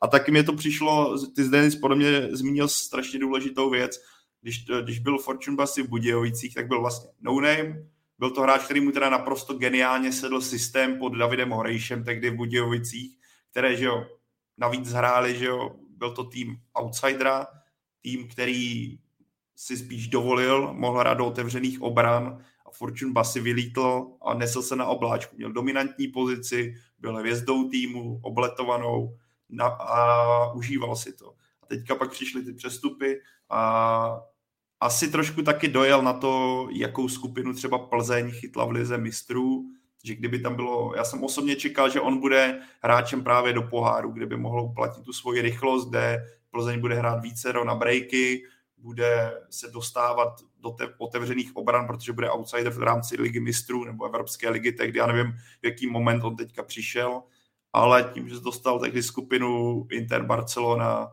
a už ani nevím, kdo tam další byl, no bylo to prostě... Tak, tak eh, tam Fortune Bassi byl víceméně hráč, který proti, ani tak proti takovýhle obraně nemá šanci a na to naprosto dojel. Plus, jak i Zdeny tady naznačil, Jony se to usmíval, takže mi je to jasný, že asi ani v kabině neměl nějak dominantní pozici tím, jak byl on sám nastavený a jak zapadl do té party, což se mu úplně asi nepodařilo. Je to tak, oni jsou v Plzni, z toho panuje dost rozčarování, že On přišel před touhle sezónou dost na poslední chvíli, ale právě jako hráč, přesně jak říkal Pavel, pro ty velké zápasy do ligy mistrů, kde si od něj hodně slibovali, protože vycházeli mm, především z těch výkonů Budějovicí, kde on uplatňoval ty své nejlepší vlastnosti a, a dokázal, dokázal tahnout vlastně tým outsidera ve, ve těžkých zápasech a dával góly, takže tohle byla jeho úloha. On třeba dostal velkou šanci, hrál v základu na Interu, hned na začátku zápasu tam měl, teď si vybavil přímo z toho zápasu, kde jsem byl, tak měl tam, um, šli tam do breaku, měl tam opravdu nadějnou situaci a on ten break naprosto zazdil Jo, takže už zase tohle to byla třeba věc, kdy, kdy ta Plzeň pak definitivně třeba zlomila hůl v kombinaci s tím, jak on se chová v kabině, kdy přesně tváří se pořád jako velká superstar, ale ty, ty výkony tomu neodpovídají. Eh, myslím si, že teď to bude hodně o něm, jestli on si dokáže trošku sednout zpátky na zadek a, a uvědomí si, že ta chyba není všude okolo v těch klubech, jak v Plzni nebo Ferencvároši, kde, kde je to teď druhé angažmá, kterému nesedlo. Potenciál bez sporu v sobě má, je to pořád mladý hráč, takže se může zmátořit, ale bude se mátořit téměř jistě jinde než v Plzni a bude mít hodně těžký ukázat ještě třeba i ve Ferencvároši, že, že si zaslouží šanci tam. Jenom poslední věc, jak Pavel říkal k tomu, že se o ní zajímala Slávě, že to pak nedopadlo možná i z těch důvodů, eh, že třeba není úplně jako tak super charakterově, nebo, nebo tak, tak tady v Česku samozřejmě jsme tak malý rybníček fotbalový a všichni ze všema se v podstatě známe, že není nic jednoduššího, než aby prostě, nevím, Trpišák nebo někdo takovej vzal telefon a zavolal do těch Budějovic a, a nezavolal jenom trenérovi, ale on tam zná prostě, že jo, tady to dělají hráči, kteří tam jsou hráči, nevím, Bčko tam někdo trénuje, nějaký asistent nebo něco takového a ti, ti jako řeknou tu pravdu a každý ti řekne něco a z toho si uděláš nějaký obrázek. A já pochybuju, že jako třeba tým jako Ferenc Fároš, když kupuje hráče z Budějovic, i když ho kupuje za hodně peněz, tak samozřejmě si snaží zjišťovat nějaký věci, jak je charakterově, ale jako koho se zeptají? Zeptají se maximálně někoho, nevím, tej sportovní ředitel Budějovic, ten ho samozřejmě chce prodat za tu raketu, jo, mluví s jejich agentem, agent je přesvědčuje, jak je to jako super kluk, jak šel od spoda, že jo, což je samozřejmě pravda, ale e, je výhoda tady v tom našem malém rybníčku, že se v podstatě každý zná s každým a lidi ti řeknou nějaký názor, ty si z toho pak můžeš utvořit ten svůj obrázek a to si myslím, že je i to, proč třeba nešel do té slávy, jak říkám. Vy jste to, Jony, v titulku, co si pamatuju, na e-sportu nazvali flopem pro Plzeň, tak uh, řekl bys, že to je i fail Adolfa Šátka? No, víceméně, jo. On, on sám zase, když, když jsme se bavili na, na, na tom soustředění v Benidormu, tak on to zlehčoval v tom smyslu, že se o něm hodně mluví, že většinou ty hráče trefí, tak tady sám přiznal, že to, že to netrefil, že opravdu vycházeli z toho, jak vypadal v Budějovicích a protože to vznikalo dost narychlo, kdy ta, ta možnost se na, naskytla ho a na to hostování se obcí vzít, tak asi si nestihli úplně třeba prověřit uh, to, jak vypadal ten Ferencvároš a o čem tady, tady kluci mluvili, nebo si to třeba nechtěli tolik připustit a věřili, že ho Plzni srovnají a udrží ho na nějaké vlně. Takže jo, dá se říct, že, že to je fail. S tím, že to stojí Plzeň akorát vysoký plat a není, není v tom vysoká uh, cena za přestup, což je zase pro ně trošku, trošku pozitivní, že na tom tolik neprodělají. Tohle, tohle bych zmínil, jako vidíme u Adolfa Šátka, že on dokáže takový v těch momentech, které se najednou rychle naskytnou, rychle reagovat. A často získá i hráče, o kterém bychom si řekli, že právě do Plzně ani nemůže pořádně zamířit a půjde někam jinam. Já třeba, když jsem viděl ten Basio příchod, tak já jsem to kvitoval. Právě mě to přišlo jako skvělý tah v rámci toho, že se naskytla ta možnost a Adolf Šádek dobře zareagoval právě kvůli poháru, což se nepotvrdilo. Byl to flop, ale ono jako je to vlastně svým způsobem, pokud se snažíš hledat levné řešení, rychlé řešení a rychlé řešení třeba v momentu, který se ti otevře na chvilku, tak je pochopitelné, že to nemůže nikdy výjít ve 100%. Čímž jako nechci hájit Adolfa Šátka, tohle byla chyba, ale zároveň zase máš tam to štěstí v neštěstí, přišel ten hráč na hostování, není to hráč na přestup, co třeba udělat dobře i v případě Sparta, třeba když se bavíme o Mabilovi, bavíme se o Kamenovičovi, zase zahraniční hráči přišli na hostování s možnou obcí, což je taková ta ochrana právě pro tyhle chvíle, kdy si ten hráč mu nesedne liga nebo mu nesedne vůbec prostředí.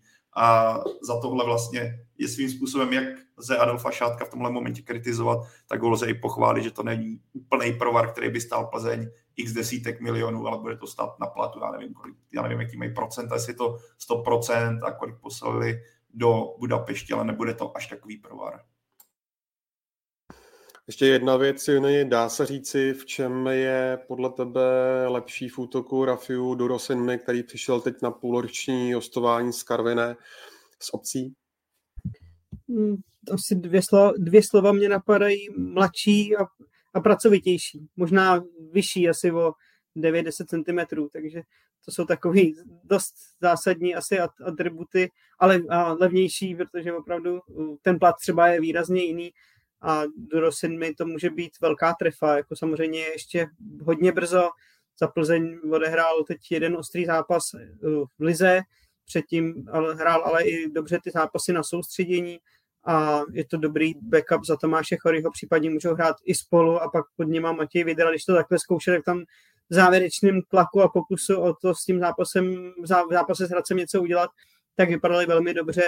Dorosin mi eh, dokáže podržet balon, eh, z Plzně jdou zprávy o tom, že on má snad nej, jedny z nejrychlejších vůbec, nej, je to jeden z nejrychlejších hráčů týmu, když dělali nějaký testy a takovéhle věci, což mi taky docela překvapilo, že třeba je rychlejší než Moskera, řeknu, nebo Sikora a podobně, takže tohle je velká výhoda v kombinaci s tou jeho velkou postavou a tím, že mu je 20 let a ještě se může hodně zlepšovat.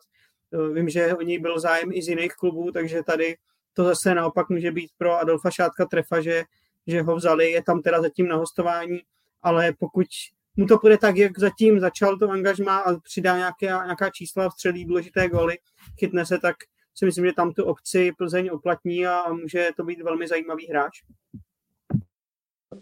Já jsem proti němu hrál, proti Mimu a musím říct, že mě strašně zaujal, protože na to, jak on je samozřejmě velký a silný, to asi všichni vidíme, tak eh, prostě umí hrát fotbal nohama. Jo, tady tihle hráči to třeba že jo, někde pan dá, někde ubere, ale on opravdu umí hrát fotbal nohama a byl strašně pracovitý.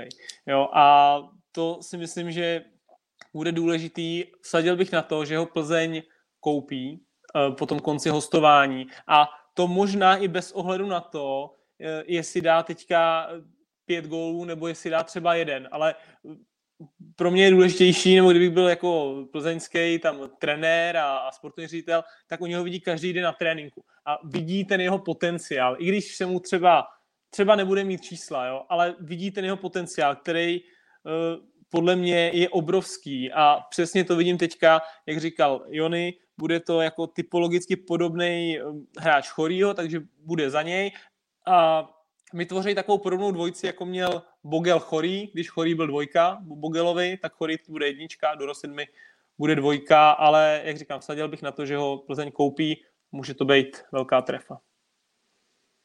A ještě, sorry, poslední věc, teď mě napadla jenom, je to jediný hráč, který Plzeň v poslední době koupila, který má potenciál prodeje, bych řekl. Jo, že Plzeň kupuje takový jako starší hráče, kterými potřebujeme teďka tady kvalitu zalepit něco, jedeme teďka na výsledky a že jo, co jsme viděli, Vlkanova, Jemelka a tak dále a tak dále, ale Durosin mi je po dlouhý době hráč, který ho Plzeň koupila, který může v Plzni rok, dva, tři hrát a fakt ho můžou jako prodat za dobrý peníze a můžou udělat dobrý biznis.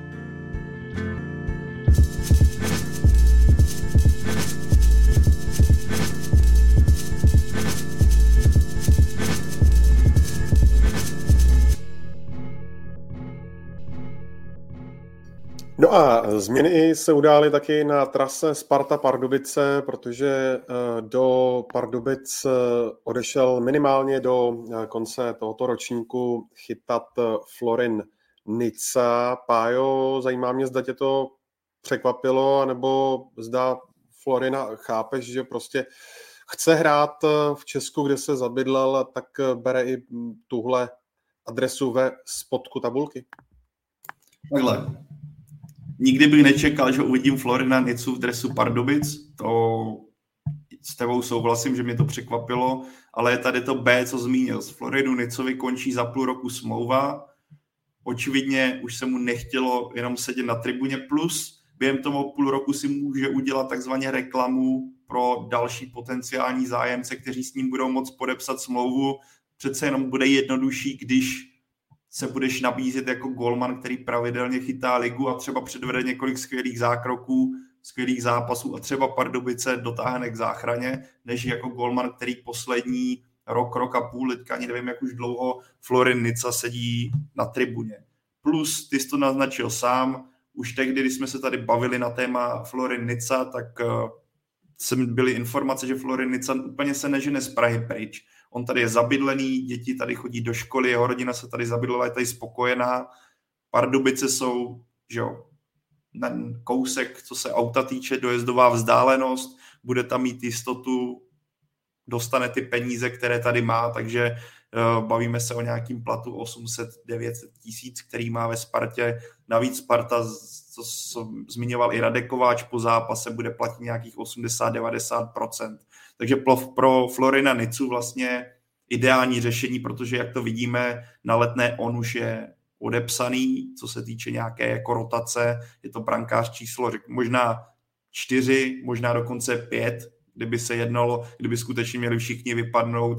Takže z pohledu toho, že k tomu došlo, bomba, překvapení, z pohledu Florina Nici a obecně argumentů, tak to naprosto chápu a může to být jak u prospěchu rumunského brankáře, tak to je v mých očích obrovská posila Pardubic, která může zvýšit šance, nebo zvýší šance východočechů na to, že by se v Lize udrželi. No a když se ještě z Dendo ohledneme za tou kapitolou Florina Nici ve Spartě, tak kde si myslíš, že se to podle tebe ta, řekněme, ztráta důvěry eh, zlomila nejvíc. Bylo to někdy v tom momentě, kdy třeba Florin začal hovořit do rumunských médií a, začal si stěžovat, jak eh, vlastně je s ním ve Spartě nakládáno? Přesně jak říkáš, Ondro. On eh, první zápas, který nechytal, tak byl, myslím, na Glasgow Rangers, kdy dostal příležitost holec a on si tak jako nešťastně postěžoval do těch rumunských médií, protože samozřejmě pro něj to je taky nepříjemná situace. On v Rumunsku byl brán jako hrozná hvězda, dokonce tam vlastně ten rok vyhrál jako fotbalistu roku a najednou jsou samozřejmě všichni ptají, ale proč nechytáš, jako jo, ty tam děláš dvojku, chytá, teď ještě pro ně řekne, chytá nějaký holec, jako když ten chytal předtím někde jako v Žilině, jo, tak jako tak není to pro ně nějaký velký jméno, který by ho vlastně mělo v jejich očích nahradit. A on si tam do těch rumunských médií postěžoval, no, trenér Vrba se mnou nemluví a pak řekl takovou, řekl bych, jako nešťastnou větu, nevím proč, asi se mu nelíbí prostě můj obličej. Jo, takovou jako, takovou ješitnou nebo takovou, jo, prostě takovou jako rejpavou, no a samozřejmě jako tak eh, na Spartě taky, že jo, pan eh, Vrba taky, když tohle slyší, tak samozřejmě není, není rád, to vedení spartianský taky není rádo a jestli uznali, že jako Nica nepřed, nepředvádí zase úplně tak jako extrémní výkony, aby tohle tolerovali, eh, tak to jako vyřešili takhle, takhle radikálně. No. A to že, to, že šel teďka do Pardubic, je, řekl bych, super pro něj, je to super pro Pardubice, Radek Kováč jako vel, velký slovo v tomhle transferu, řekl bych, a je to asi o důvod víc, nebo možná jen z hlavních důvodů, proč třeba se i jako těšit na, na zápasy Pardubic, protože už jsem jenom viděl, jak dali góla že jo, se v Liberci a Nica klasicky přes celý hřiště běžel takovou svoji typickou věc, radovat se s tím hloučkem, takže to je něco, co, co jako zase je fajn, že, že uvidíme na trávnicích. No. Víc. Mluv, Jony, mluv. Jenom jsem chtěl říct, že Pardubice vůbec asi uh, nedoufali možná z pár procent jenom, že se tohleto povede, že Radoslav Kováč o tom mluvil po, po utkání, že to spíš tak jako zkusil a pak když najednou eh, zjistil od lidí ze Sparty, s kterými on je na základě toho svého dřívějšího působení na letné v kontaktu, že by to vlastně jako nebylo úplně nereálné, tak, tak, se, to, tak se ta mašinerie rozjela a, a dokázal zapůsobit. Určitě to je dané hodně, hodně jím, že dokázal něco přesvědčit a položil mu na stůl takové argumenty, že to rumunského golmana začalo zajímat, protože si zachytá, plat mu poběží stejný, což mu snad z 90% má, má doplácet Sparta, protože samozřejmě tolik, co pobírá měsíčně on, tak eh, v Pardubicích to možná má celý tým zbylý dohromady, když to trošku přeženu. Takže na tom bude stejně a navíc si zachytá je půl roku před koncem smlouvy, takže musí být vidět a než aby půl roku čekal na tribuně a zhrzený, že, že mu nedává nikdo na letné prostor, tak tohle je pro něj velká šance a může to pomoct eh, velmi, velmi oběma stranám.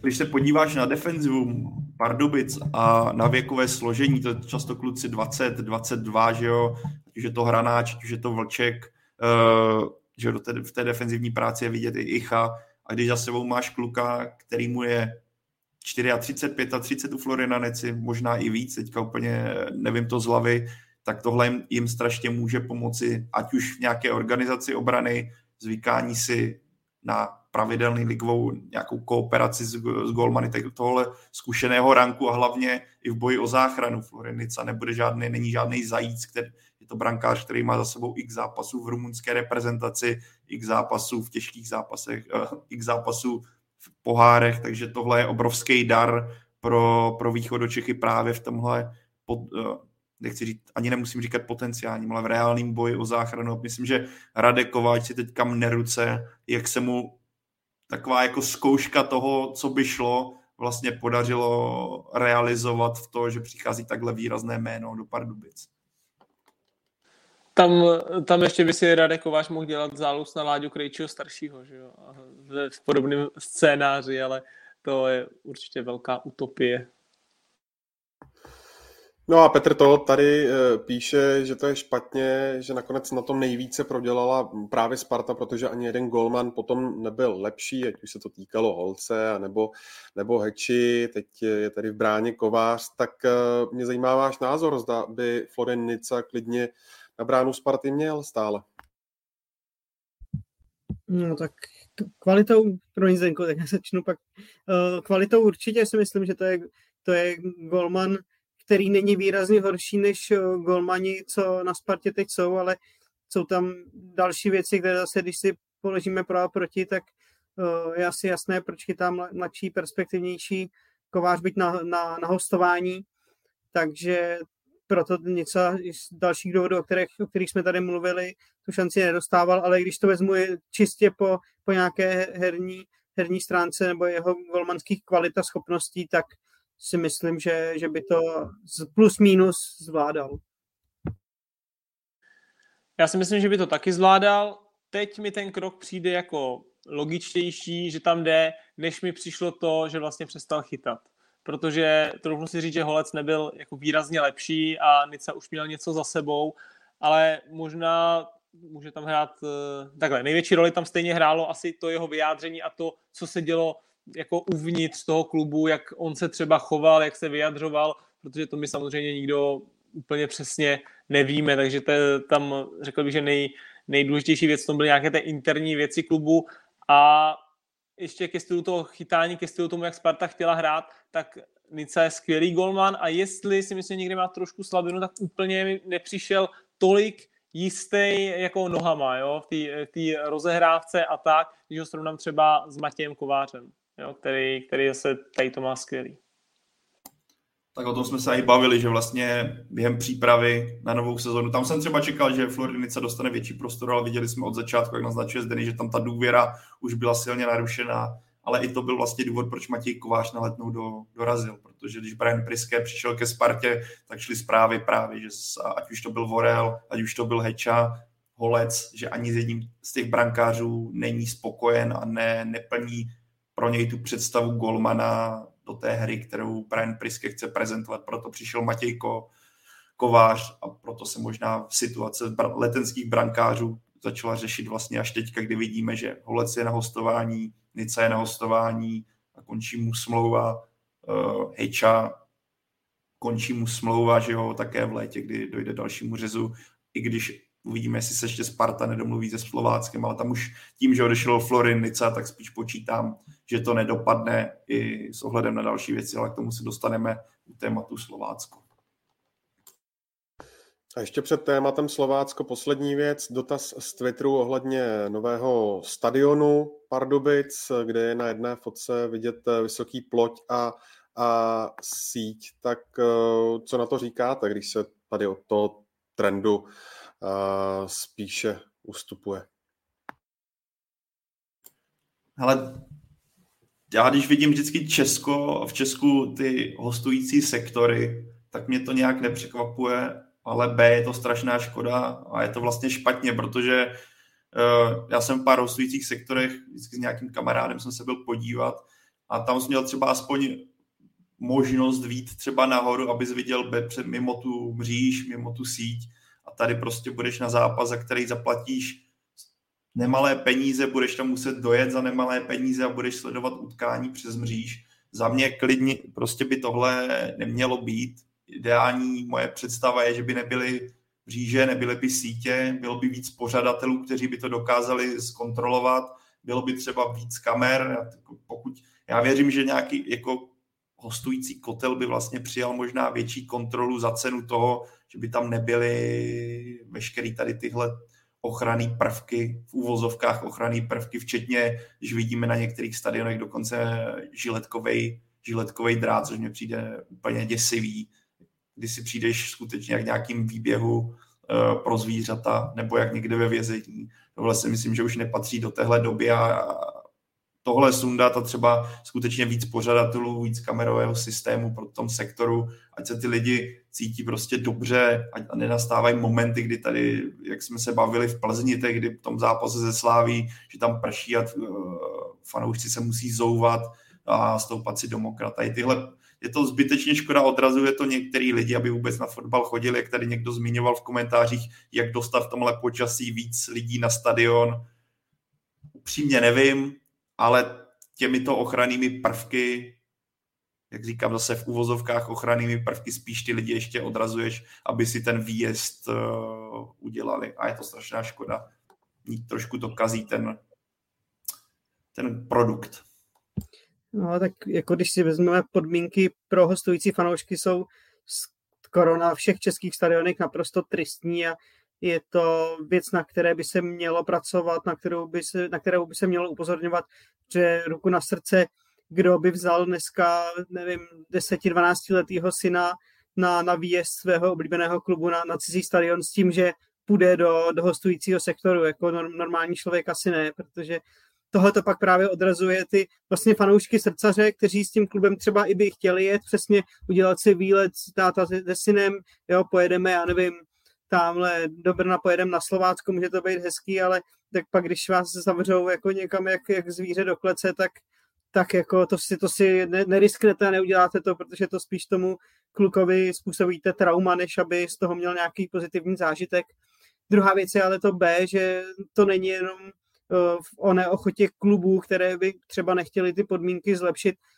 Jsou tam pak i věci jako nějaká, nějaké zázemí infrastruktura, že tam je Eh, jeden nějaký malý stánek, eh, kde, kde jsou velké fronty, nedá se tam pořádně dojít na záchod a, a tak dále, ale do velké míry si za to pak můžou i ti fanoušci, nebo v vozovkách fanoušci, kteří do těch stojících sektorů jezdí a kvůli kterým tam vlastně tyhle, ty, tyhle ty věci musí být, protože to, co se pak děje, eh, jak třeba v Plzni, kdy fanoušci Slávě tam vyrvávají seda, sedačky a lejou po normálních divácích kelímky, kde je moč a nevím, podobné věci. Na druhé straně zase pak jsou ty zásahy policistů neadekvátní vůči těm, kteří se chtějí koukat v na fotbal. Je to, je to složitý problém, na kterým musí pracovat obě strany. Uh, ideální, jednodušší, jednodušší země řešení, který samozřejmě není úplně jednoduše proveditelný, je tyhle ty v vozokách blázni, kteří tam chtějí dělat tyhle věci, tak na, ani do těch hostujících kotlů vůbec nebrat a radši otevřít hostující sektory pro v normálnější lidi, kteří se tam jdou dívat na fotbal a třeba fandit samozřejmě, ale nějakých uh, jakoby intencích toho, aby právě ty, ty sektory mohly, mohly být otevřenější a hlavně přívětivější vůči, vůči těm, těm divákům, kteří tam jdou.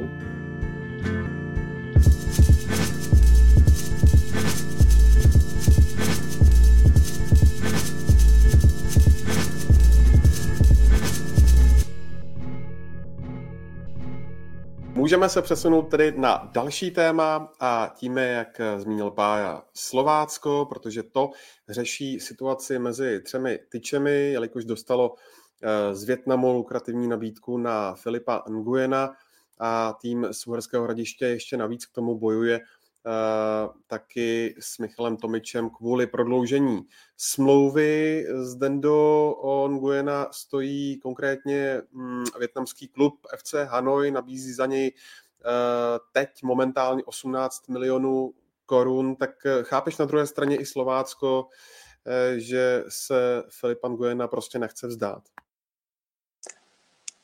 Já teda upřímně Slovácko moc nechápu, jo, musím říct, já nechci jako být alibista říkat tady jako nějaký ty, já, já osobně Slovácko moc nechápu, protože oni koupili uh, Guena za nějakých 6 milionů celkově ze Slovanu Liberec, 30-letý kluk můžou ho prodat eh, za 18, jak říkáš, to je zisk nějakých 12 milionů, to je úplně neuvěřitelný za jako 30-letýho golmana, jo, to je jako skvělý biznis a myslím si, že kdyby prostě trošku jenom mm, chtěli a zatlačili třeba i na tu Spartu s ohledem eh, Milana Heči, jo, a i, i řekli, dobrý, tak tady dáme 2-3 eh, miliony, prostě, aby nám pustili toho Heču už teď, tak stejně budou jako v krásném zisku, který asi ani oni jako nepředpokládali, určitě když Buggyho jako nebo Guena kupovali, tak určitě si nemysleli, že ho ještě budou prodávat jo, za, za nějaký takovýhle peníze.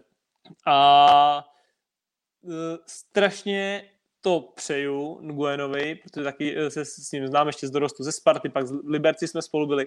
Strašně mu to přeju, e, to angažmá, jestli on vypadá, že tam chce jít a protože je to strašně skromný kluk, strašně hodný kluk a fakt si to jako vydřel úplně od spodu, kdy on eh, byl ve Spartě, skončil v dorostu jako nepotřebný 19-letý kluk a fakt šel chytat jako nižší soutěže. A vím, že rozvážel jako školní obědy různě, různě po starších lidech a že dělal na teleshoppingu, jo, jakože prostě toho, co tam jako komunikuje s těma lidma. A tohle dělal celý dopoledne, pak to odpoledne chodil na, na tréninky a pak se dostal do Vlašimi, pak se dostal dál a dál do Liberce. A je, je to skvělý a on když tam přestoupí, tak eh, se pravděpodobně jako zajistí do konce života. Jo? A, a to samozřejmě pro ně jako ve 30 letech uh, už taky na to musí koukat. Jo? Navíc samozřejmě ty, uh, ty kořeny v té zemi, on má manželku, která je taky poloviční větnamka, mají spolu malého syna a jako všechno by mi tak krásně zapadlo, že by to vlastně takhle skvěle mu vyšlo a strašně mu přeju, aby, aby se to povedlo. Já k tomu Zdeny dodám jenom info, co jsem právě k tomu hledal ohledně toho heči a nezatlačení. Eh, bylo to teda ještě v době před příchodem Floridanici do Pardubic, takže nevím, jaká ta situace přesně je, ale údajně tehdy byl problém v tom, Eh, že Sparta byla ochutná Milana Heču pustit, ale Slovácko se chtělo po Spartě, aby se podílela na jeho platu v případě hostování ve Slovácku, což Spartě samozřejmě nedávalo smysl s ohledem na fakt, že Heča má půl roku do konce smlouvy. A myslím, že i z pohledu Milana Heči ten se úplně nehnal do Slovácka, když vezmeš potaz, že ve Spartě bude mít kolik nějakých 300-400 tisíc plát, když přestoupí do Slovácka, tak půjdeš na polovinu, možná třeba třetinu toho. A pořád vydělat si během půl roku, když to spočítáme, řekněme nějakých milion osmset nebo tři čtvrtě milionu je do zásadní rozdíl, takže tomhle je problém, ale myslím, že tohle je jako spíš že za Slováckem, že kdyby hodně chtělo, nebo takovýhle informace já mám, že kdyby víc chtělo, tak Milan Heča do Slovácka mohl zamířit a Filip Guen mohl už být ve Větnamu. Akorát tam úplně nebyla ochota, co se týče financí. Já jako na jednu stranu chápu, že v současném stavu nechce Slovácko brankáře pouštět, protože uh, trenér Svědík z toho má už dlouhodobě hlavu v Pejru, když vzal, jak brankáři pod jeho vedením si často vedou a Filip Nguyen, ať měl podzim takový jak na houpačce, tak je pořád jistota oproti Du, který tam je frišták.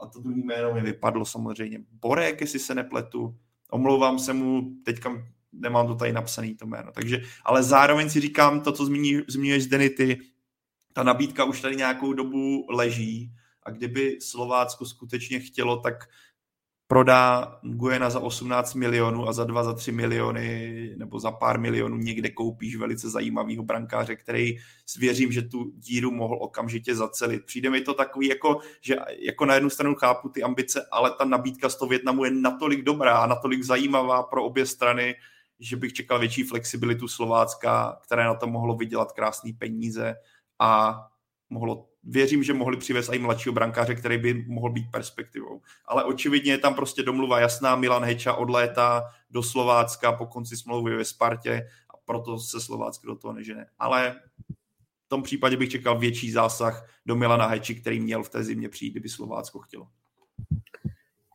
Chápu, že řešit pozici jedničky chvilku před startem soutěže je strašně složitý, ale ve finále na tom prodělají všechny, všechny strany, protože Film Guyen, pokud co vnímám jako ty vyjádření, takže on byl opravdu hodně nastavený na to, že, že do toho Větnamu chce a jak tady říkal Zdeněk, byla to pro něj životní šance opravdu si se zabezpečit na další léta dopředu, tak teď on bude určitě hodně rozčarovaný. I vzhledem tomu třeba, když si vezmeme různé výroky Martina Svědíka směrem k němu během podzimu, kdy on ho vůbec nešetřil a, a ta, ta pozice nebyla jednoduchá, tak uh, teď opravdu Slovácko si myslím, že to mohlo a mělo řešit jinak, protože Nguyen bude otrávený, uh, klub vlastně bude taky otrávený z toho, že ta, ta jednička je otrávená, celkově to naruší nějaké klima v kabině, píše se o tom, mluví se o tom, uh, Nguyen asi těžko teď bude nadšeně skákat a říkat, jak uh, je šťastný z toho, že zůstává ve Slovácku, to po něm nikdo nemůže chtít, takže velmi, velmi špatná situace z toho vznikla a je možné, že ve finále to opravdu ublíží, ublíží všem, všem stranám a taky bych to Filipovi přál, aby, aby si to, to angažma, aby, aby to angažma zkusila do Větnamu odletěl, byť samozřejmě dokud je někde pod smlouvou, tak smlouvu musí držet, ale tohle se mělo stoprocentně vyřešit jinak.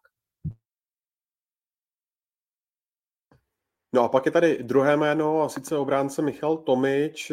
Tomu končí uh, smlouva ve Slovácku za půl roku. Kouč Martin Svedík, který taky před pár dny ve Slovácku prodloužil, tak uh, hráči vzkázal, že pokud uh, ten kontrakt neprodlouží, tak hrát prostě nebude. Tak mě zajímá váš názor, když si vlastně vzpomenete třeba na, na situaci s Václavem Jurečkou, který, který hrál, nakonec stejně šel do Slávie. Hm, teď je to mu jinak. Proč? Protože je Jurečka takový jako precedens, který se Slovácku těžce kouše, že za prvý teda, on byl klíčovým hráčem Slovácka, bez kterého by tým Suherského rodiště měl obrovské problémy v útoku, tudíž tam myslím, že přimhouřili oči, plus tehdy asi čekali, že Václav Jurečka zamíří do ciziny. A tím pádem to bude takový jako hořký, ale. Nakonec ale Václav Jurečka do ciziny ne, no, neodešel, jako volný hráč zamířil do Slávě, takže Slávě dostala rozehraného útočníka a myslím, že tohle na Slovácku se blbě kouše doteď, ale jako četl jsem vyjádření celého Slovácka k celé situaci, obvinování agentů, a myslím, že Zdeněk k tomu pak něco řekne, určitě má nějakou vlastní zkušenost. Ale když se podíváme jako na Slovácko eh, a jak právě k tomuhle přistupuje, a já idiot jsem si to zavřel, kde jsem to měl všechno vypsaný, ty jména, já už to vidím.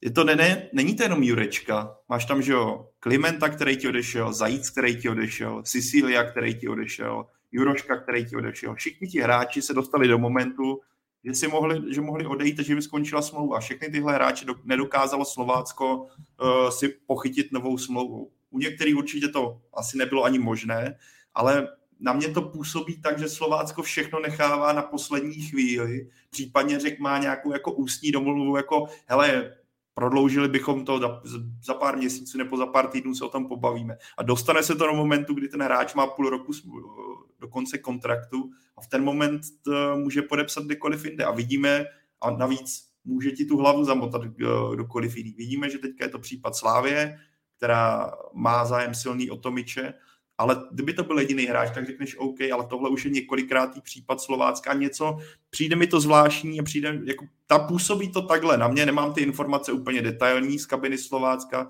že tým z Uherského hradiště v tomhle rozhodně nepostupuje úplně ideálně, protože jinak by těch, těch kluků tolik neuteklo za těchto podmínek a nepřišlo by se tolik milionů. Ale jestli kluci k tomu mají třeba blížší info, uh, ať řeknou, ale takhle to na mě působí.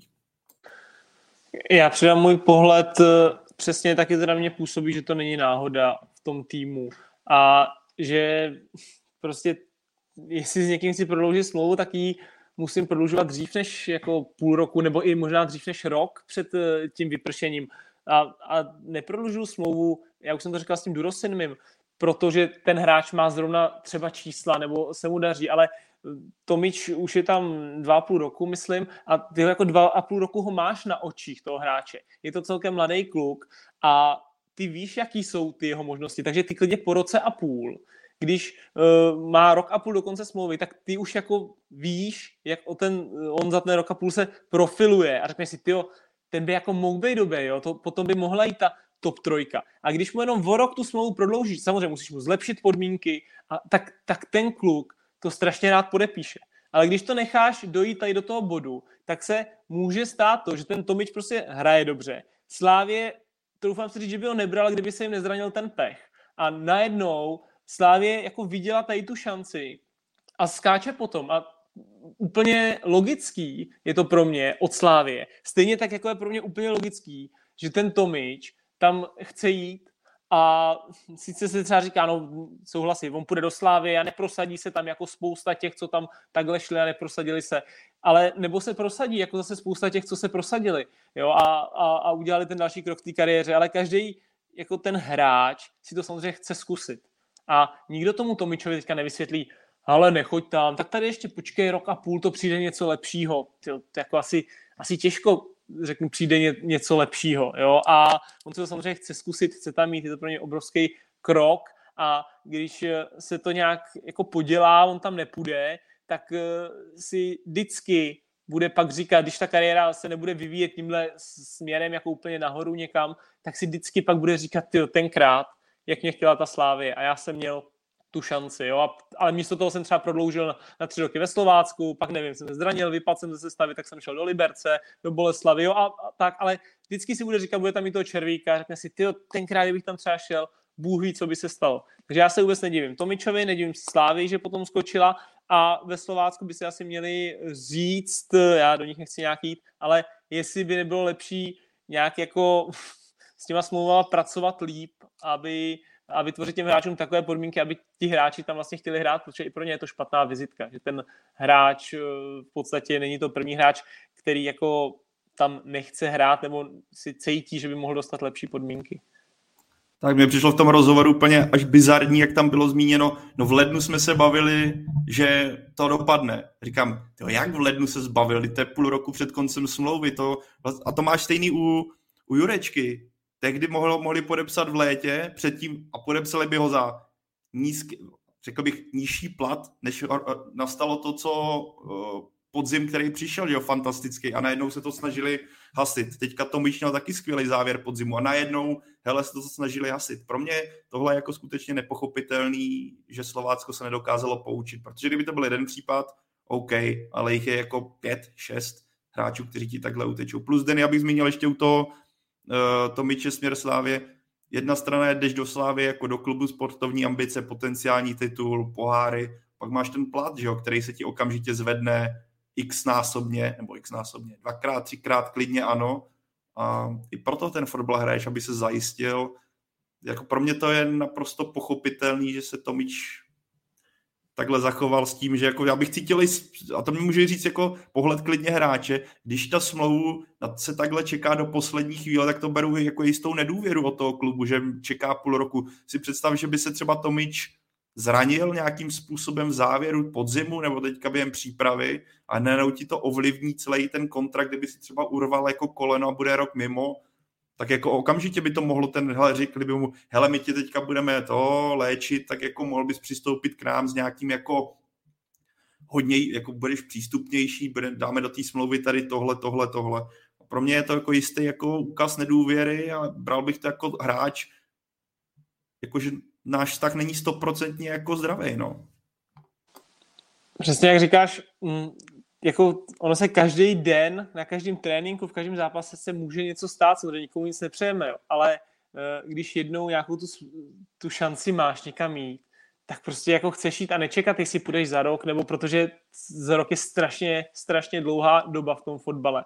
A když se bavíme o tom, že oni řeknou, že půl roku před koncem smlouvy s ním chtěli začít jednat, tak on už je tam dva a půl roku. A přesně jak říkám, měli by to s ním prodlužovat na základě ne ani toho, že on najednou udělá zlomový půl rok, jako on měl teďka podzim, ale oni ho tam každý den vidějí. Takže oni si musí vyhodnotit ten jeho potenciál, musí si vyhodnotit to, za kolik on tam je peněz, kolik by třeba mohl dostat jinde a už tak trošku počítat s tím, že on teďka bude mít třeba super půl rok nebo super sezónu. Protože když toho hráče každý den vidíš, tak si troufnu říct, že dokážeš odhadnout jeho potenciál. Dokážeš odhadnout to, jestli se mu teďka půl roku spíš bude dařit nebo ne, když bude zdravý. Samozřejmě zranění neovlivníš. Ale oni už jako to měli tomu před, uh, předvídat a kdyby oni přišli před rokem a řekli mu, hele, máš tady smlouvu do konce prostě teďka sezóny, do konce léta, my bychom ji rádi o rok prodloužili a dáme ti o, nevím, 30%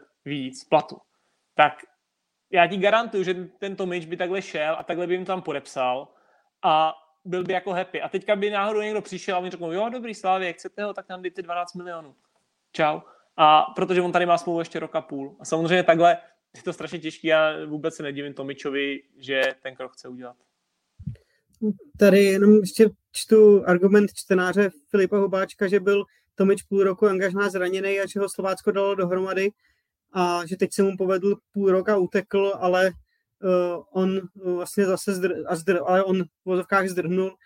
Jako argument to já, já nevím, no, jak to zase díky, ano, ale přece ne, nebudu podepisovat smlouvu, když mi hodí hlaso Slávě, tak nebudu podepisovat uh, smlouvu za, za, za díky, že, jako, že budu vděčný. Ano, ten klub mu jistě pomohl, ale tak to musí přece pomoct hráči automaticky, pokud je ten hráč pod smlouvou, tak, tak ten klub má v vozovkách povinnost se o něj starat a snažit se ho dát dohromady. To je uh, snaha, ten klub ho platí. Že jo? A to, co tady řekli kluci, s tím stoprocentně souhlasím, tohle Slovácko podle mě, já taky není, do, do nich nechci nějak jako rejt, protože tam nejsem v tom klubu, neznám úplně jakoby ty informace přímo, přímo z kabiny nebo, nebo od vedení, ale přijde mi, že oni tak spekulujou, spekulujou, kdy přesně to nechávají úplně na tu nejzaší možnou hranici a, a pak se strašně diví, že najednou ten hráč eh, jim nechce prodloužit, když mu zavolají ze Slávě, no tak to, já být pozici toho hráče, to tady řekl Zdenda, nebo i, i Pavel to řekl naprosto přesně, tak to, by, to bych byl blázen, kdybych to nešel zkusit jako v nějakým,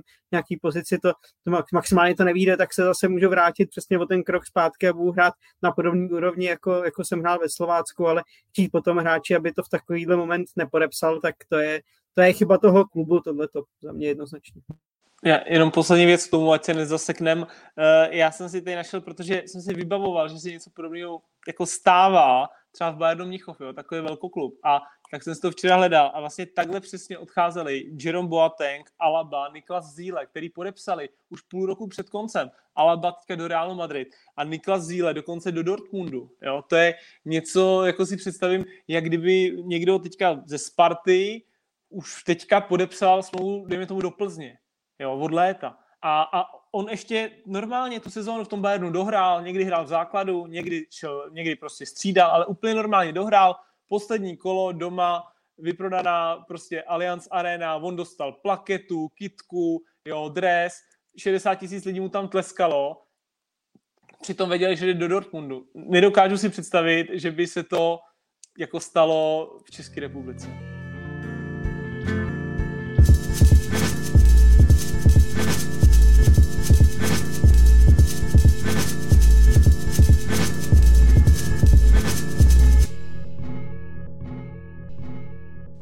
Tak jo, naše poslední dnešní téma a sice skočíme na skok do Slávě ještě předtím, než se podíváme na novou 19-letou posilu z Norska v podobě Kristose Caferise, tak mě zajímá váš názor na, zatím to není oficiální, ale podle všech eh, indicí by se po Mouzisi Usorovi měl do rakouského lince stěhovat na hostování i obránce Maxim Talověrov, eh, dobrý obchod, špatný obchod?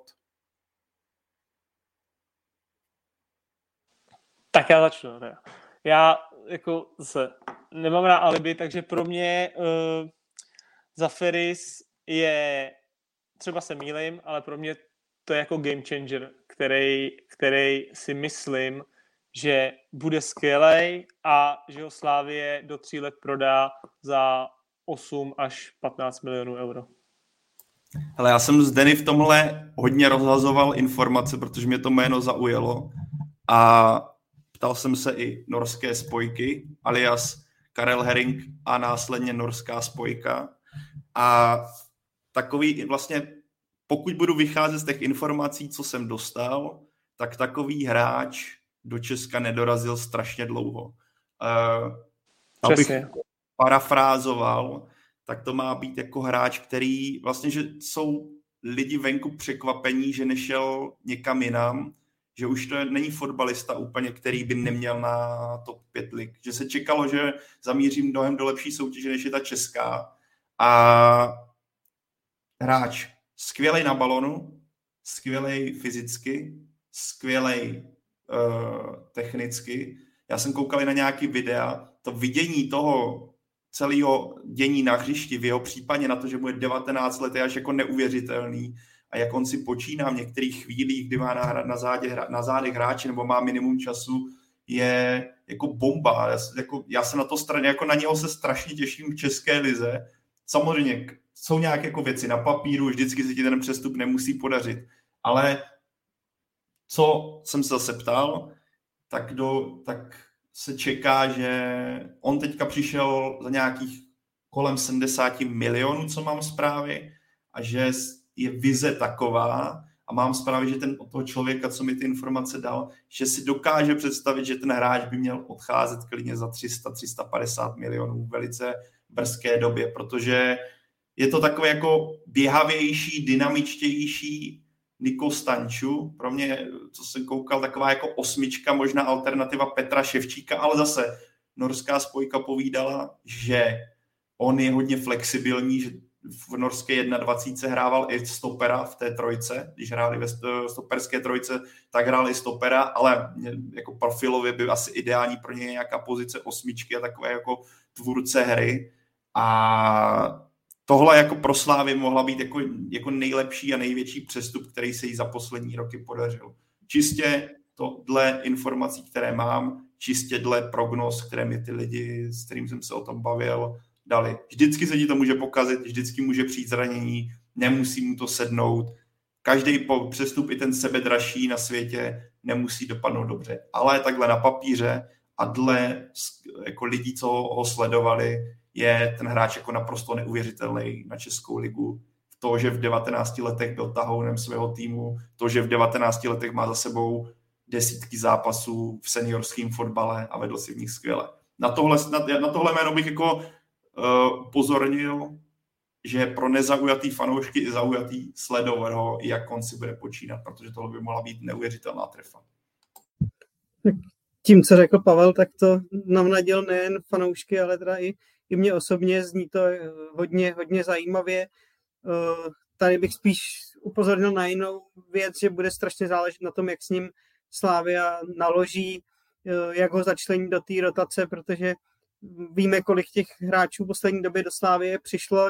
Někteří se chytli, ale myslím si, že kdybych to dal na papír, tak víc těch hráčů teď má spíš problémy v tom týmu se udržet nebo získat tam nějakou adekvátní pozici, že trenér Trpišovský dost uh, razí takový styl, že tamhle se mu někdo zalíbí, hned ho kupuje, tamhle zase beru a za, za půl roku si na něj ne, ne, nespomene, vys uh, mladý útočník Fila, který přišel z Boleslavy a víme, jak, jak teď se teď to angažmá dopadá úplně jinak, než si všichni slibu, představovali a on tam tu šanci nedostal. Tady to samozřejmě může být jiný případ, protože hráč s takovýmhle potenciálem, pokud to opravdu potvrdí, tak uh, tu šanci dostat musí. Takže jsem na to hodně zvědavý, jestli se Slávy po dlouhé době podaří toho hráče opravdu začlenit tak, aby z něj udělala důležitého hráče a takového hráče, který bude, bude hrát pravidelně a nebude eh, jednou 25. členem kádru a po druhý v základu třeba, protože to kor takhle mladýmu hráči, pak, který se potřebuje zvyknout na nové prostředí, adaptovat se, tak tomu samozřejmě pak nepomůže a může to dopadnout opačně, než, než říká Pavel. Jedna věc je eh, to, co říká Pavel, že on je jako výborný fotbalově, jo, vidění, nějaký fotbalový skills, dynamický, dobrý na balonu, ale eh, když jsem si ho nakoukával, tak on je jako hrozná mašina. Jo? On, on je jako přesně pro tu slávy, to není jako, jako jsou ty hráči někteří, kteří sem chodí, nebo ty špílmakři a tak, ale on je jako extrémně i soubojový prostě, jo, a lítá obrovská energie z něj, jako čiší a myslím si, že pro ten fotbal, který Slávě chce hrát, je to naprosto jako ideální typ do toho prostředka. On může hrát všechny pozice v tom prostředku, jak říkal Pavel, je jako hodně variabilní. A když uh, trenér Trpišovský v nějakém rozhovoru říkal, že by doporučoval se kouknout na, na zápas, kdy hrál Norská 21 s, tou, s francouzskou 21, tak jsem se na něj teda kouknul. Zaprvé jsem se kouknul jenom na highlighty a pak jsem se kouknul na, na celou první půli, abych jako měl větší obrázek, protože z highlightů někdy můžete udělat jako Messio i z Pavla Jahody. A uh, byl, byl prostě výborný a já jsem se kouknul na tu jako soupisku uh, té Francie, jo to byli skvělý hráč, samozřejmě ty hráči my jako ne, neznáme, že? protože co ti řekne nějaký hráč, který hraje za Rennes nebo něco takového. Ale to byli hráči, kteří hrajou pravidelně francouzskou ligu za Lyon, za Monaco, za Rennes a on musím říct, že tam mezi nima fakt byl jako MVP toho zápasu. A jak říkal Pavel, mě až jako překvapuje, že takovýhle hráč, který jsme samozřejmě před dvouma dněma jsme ho nikdo neznali, protože kdo sleduje asi Norskou ligu, jo. Ale že teď, když o něm získáváme ty informace, že jde do Slávy a přesně to překvapilo i hodně lidí. Už jenom to, že o tom informoval vlastně Fabricio Romano na Twitteru, jo? kdy někdy Fabricio Romano informoval o nějakém transferu do České ligy. Trochu si říct, že, že asi nikdy. Jo? A, a Slávie, myslím si, že to nedopadne tak, jak jako třeba to dopadlo s Filou, protože Slávie má pro ně podle mě jasně nastavený nějaký scénář, jak ho i chtějí využívat. Protože za prvé za něj dali 70 milionů a za druhý vidějí ten obrovský potenciál jako toho biznisu. Jo? Že oni za ně teďka dali 70 milionů, ale fakt ho klidně můžou prodat za 200, za 250 to ne, nevíme, protože samozřejmě jsou, záleží, jestli se nezraní a záleží, jestli Slávě se třeba dostane do ligy mistrů v dalších dvou letech, když se dostane, ta jeho cena enormně zroste, jak on si povede, jestli se dostane třeba do norského nároďáku, do Ačka, který teďka jako bude skvělý ten nároďák, že s tady tou generací Halanda, Odegarda a tak. Takže jsem na něj strašně zvědavý a jako Slávě možná trefila jackpot. No. Tam se ukazuje v mých očích, jak se říkal Zdeny, že spoustu lidí bylo překvapených, že do Slávě zamířil. Tam se v tomhle přístupu se dle mého naprosto krásně ukazuje, jak Slávě má za sebou takovýto CV, že může mu ukázat, hele, byl tady Alexander Bach ze Senderíské, podívej se, kde je teď. Je teďka v Benfice, hrává pravidelně ligu mistrů, bojuje o portugalský titul, najednou je v dánský repre. Máme tady Jirusora, byl u nás půl roku, najednou je v belgické lize, válel v Evropské konferenční lize a může takhle ukázat dalších x kluků, který přišli a udělali si krásnou kariéru. Může argument i, i Ousem, že jo, který ho najednou chtějí, se mluví o zájmu z Turecka. Tohle je pro Slávy obrovsky silný jako argument, když chce získávat kluky právě, kteří mají potenciál na to mířit dál a vidí Slávy jako přestupní stanici. Tady jako asi není vůbec na místě si představovat, že by to měl být kluk, pokud mu to sedne, který by v Edenu vydržel nějaký dlouhý léta. Slávě toho kluka bere jako investici, kupuje ho, jak říkal Zdeny, za velký peníze, ale regulérně s brzkým zhodnocením, nebo s vizí brzkého zhodnocení a s vizí toho, že jí pomůže ono už se vlastně ani, ono svým způsobem ani Slávě nebude moc, možná muset udělat toho tolik, aby se jako zvedla cena, protože euro do 21 let, bude tam Norsko, tam se on může ukázat jako ve, ve skvělém světle a okamžitě mu ta cena stoupne, ale samozřejmě klíč ke všemu i k té budoucnosti je, aby se Slávě dostala do poháru. Tam on se bude prodávat, tam on se může ukázat těm potenciálním dalším zájemcům. Ale abych to ještě ukončil, co, ty, co jsem se ptal, to je jako, že to hráč pro premiéry. Tím stylem, tím naturelem, tou fotbalovostí, vizí, jak jsi ještě zde zmínil to strašně důležité slovo. On je takový jako, taková jako motorová myš, ale silová, která je navíc fotbalová. Úplně ideální do toho moderního presovacího, běhavého fotbalu. A on má jako teďka predispozici pro to, aby tu kariéru měl velkou je to znát podle toho, jak eh, o něm zadníceně mluvíme z toho, co jsme si zjistili, protože to jasně vypovídá.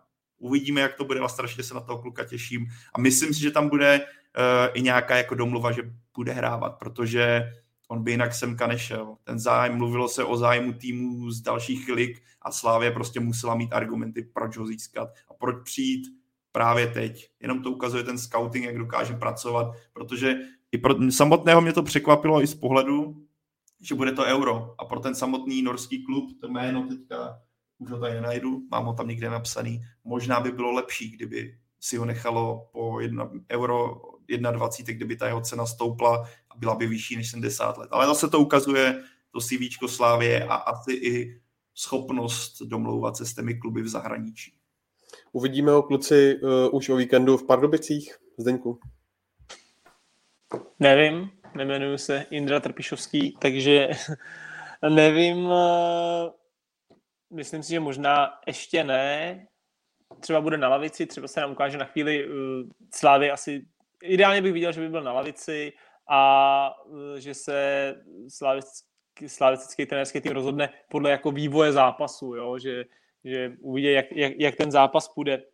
A mě ještě napadla vlastně myšlenka, jak Pavel říkal k tomu, že tam je dohoda, nějaká jako dohoda neoficiální, asi, že e, jako bude hrát, tak samozřejmě Slávě bude mít obrovský zájem na tom, aby hrál, protože mu tím bude růst cena. A možná to znamená jako takový zdvižený prst pro eh, ty střední záložníky, kteří tam jsou teď a asi to odskáče třeba Kuba Hromada, jo, můžou to odskákat i kluci, do, kteří jsou potenciálně do český repre, protože je tam Petr Ševčík, je tam Lukáš Provod, jo, a, a jestli tady mám takovýhle hráče, který přišel, samozřejmě budu mít zájem, eh, aby hrál, protože ho chci ohrávat, aby byl v pohodě, abych ho pak mohl speněžit a tak.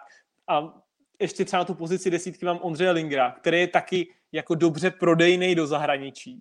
Budu tam mít Lingra, budu tam mít to Zeferise, oba dva jako z, z biznisového pohledu super prodejní hráči, tak eh, aby pak jako to český kluci neměli třeba jako Ševa nebo Provod, aby to neměli trošku třeba těžší s jeho příchodem. Samozřejmě konkurence, konkurence musí být, ale no.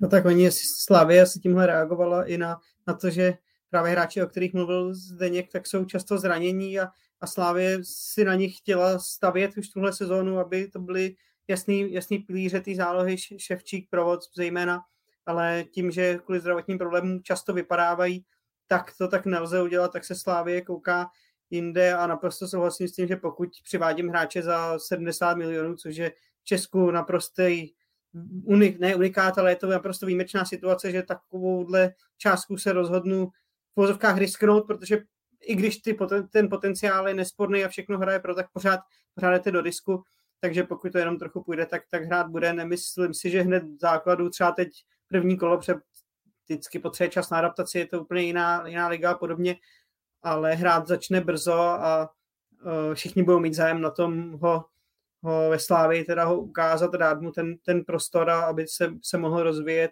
aby těch 70 milionů se v vozovkách nespláchlo někam do kanálu. Dobrý point, Jonáši, musím tě pochválit, řekl s těmi zraněníma. No úplně poslední věc, co se týče Maxima Talověrova, jak eh, to vidíte, to jeho zatím tedy nepotvrzené hostování v Rakousku. Tak je to bez obce, co jsem četl, tady někde v komentářích to někdo zmiňoval. Tak očividně si to v Slávy vyhodnotili tak, že u nich by nedostával adekvátní prostor, spíš mě trošku překvapuje, že to zase nebylo směr Liberec, kde si to sedlo a Talověrov tam měl pevné místo, Zároveň to asi ukazuje o do dobrých vztazích s Lincem, kde už zamířil vlastně úsor. A trošku Talověrovi, Talověrovovi každopádně nezávidím, protože je to zase ten případ toho, že půl roku seš tam, zabydlíš se, získáš si místo v základu, pak se vrátíš na přípravu, další půl rok strávíš nejenom v jiném týmu, ale v jiné lize, takže zase zabydlování. Uvidíme, jaký ten, to hostování bude, jestli to bude s obcí nebo bez protože pokud by to bylo bez, tak samozřejmě vždycky to v létě ještě jde vy, vyjasnit tak, že Linz pošle do Slávě nabídku, která se nebude dát odmítnout a Talověrov nakonec skončí v Rakousku. Ale z toho hráčského hlediska to pro něj může být teďka poněkud nepříjemný a jsem sám zvědavý, jak se s tím popere, s tou změnou nejenom ligy, ale i prostředí. Mně přijde zajímavá ta spolupráce Slávy s tím Lincem, eh, protože je to úplně jiný trh, je to úplně jiná liga.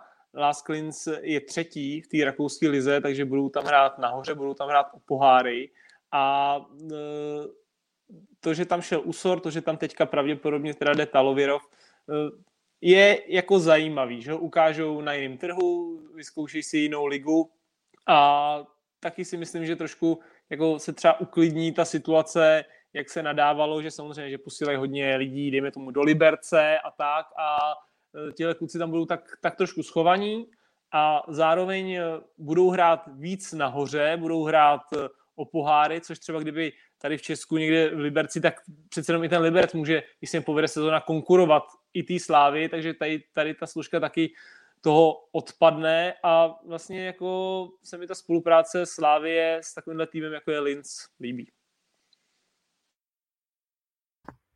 Tak jo, z dnešního dílu Football Focus podcastu je to všechno. Já moc děkuji Zdeňkovi Folprechtovi, Jonáši Bartošovi a Pavlovi Jahodovi za jejich účast, komentáře, analýzy. Kluci, díky moc. Ahoj, nashledanou, taky díky. Čus, mějte se. Ondřej, bylo to opět krásné, my děkujeme i tobě a děkujeme všem, kdo tady s námi vydrželi ty teď už dvě hodiny. Snad Vydrž to ještě, 15 vteřin to vydrž a budou tu dvě hodiny. Odra, počkej, já si ty dvou, tři, dva, jedna, teď to zase bude spoustu lidí nadávat, že jsme dlouzí, ale já věřím, že když to nebudou chtít poslouchat celý, tak si třeba najdou jenom část tady o, o norské posile, nebo si najdou jenom Slovácko a dostanou to, co, to, co to. Každopádně díky, kdo jste nás se poslouchali, bylo vás tady přes 850 cca jednu dobu, takže díky za to. Díky.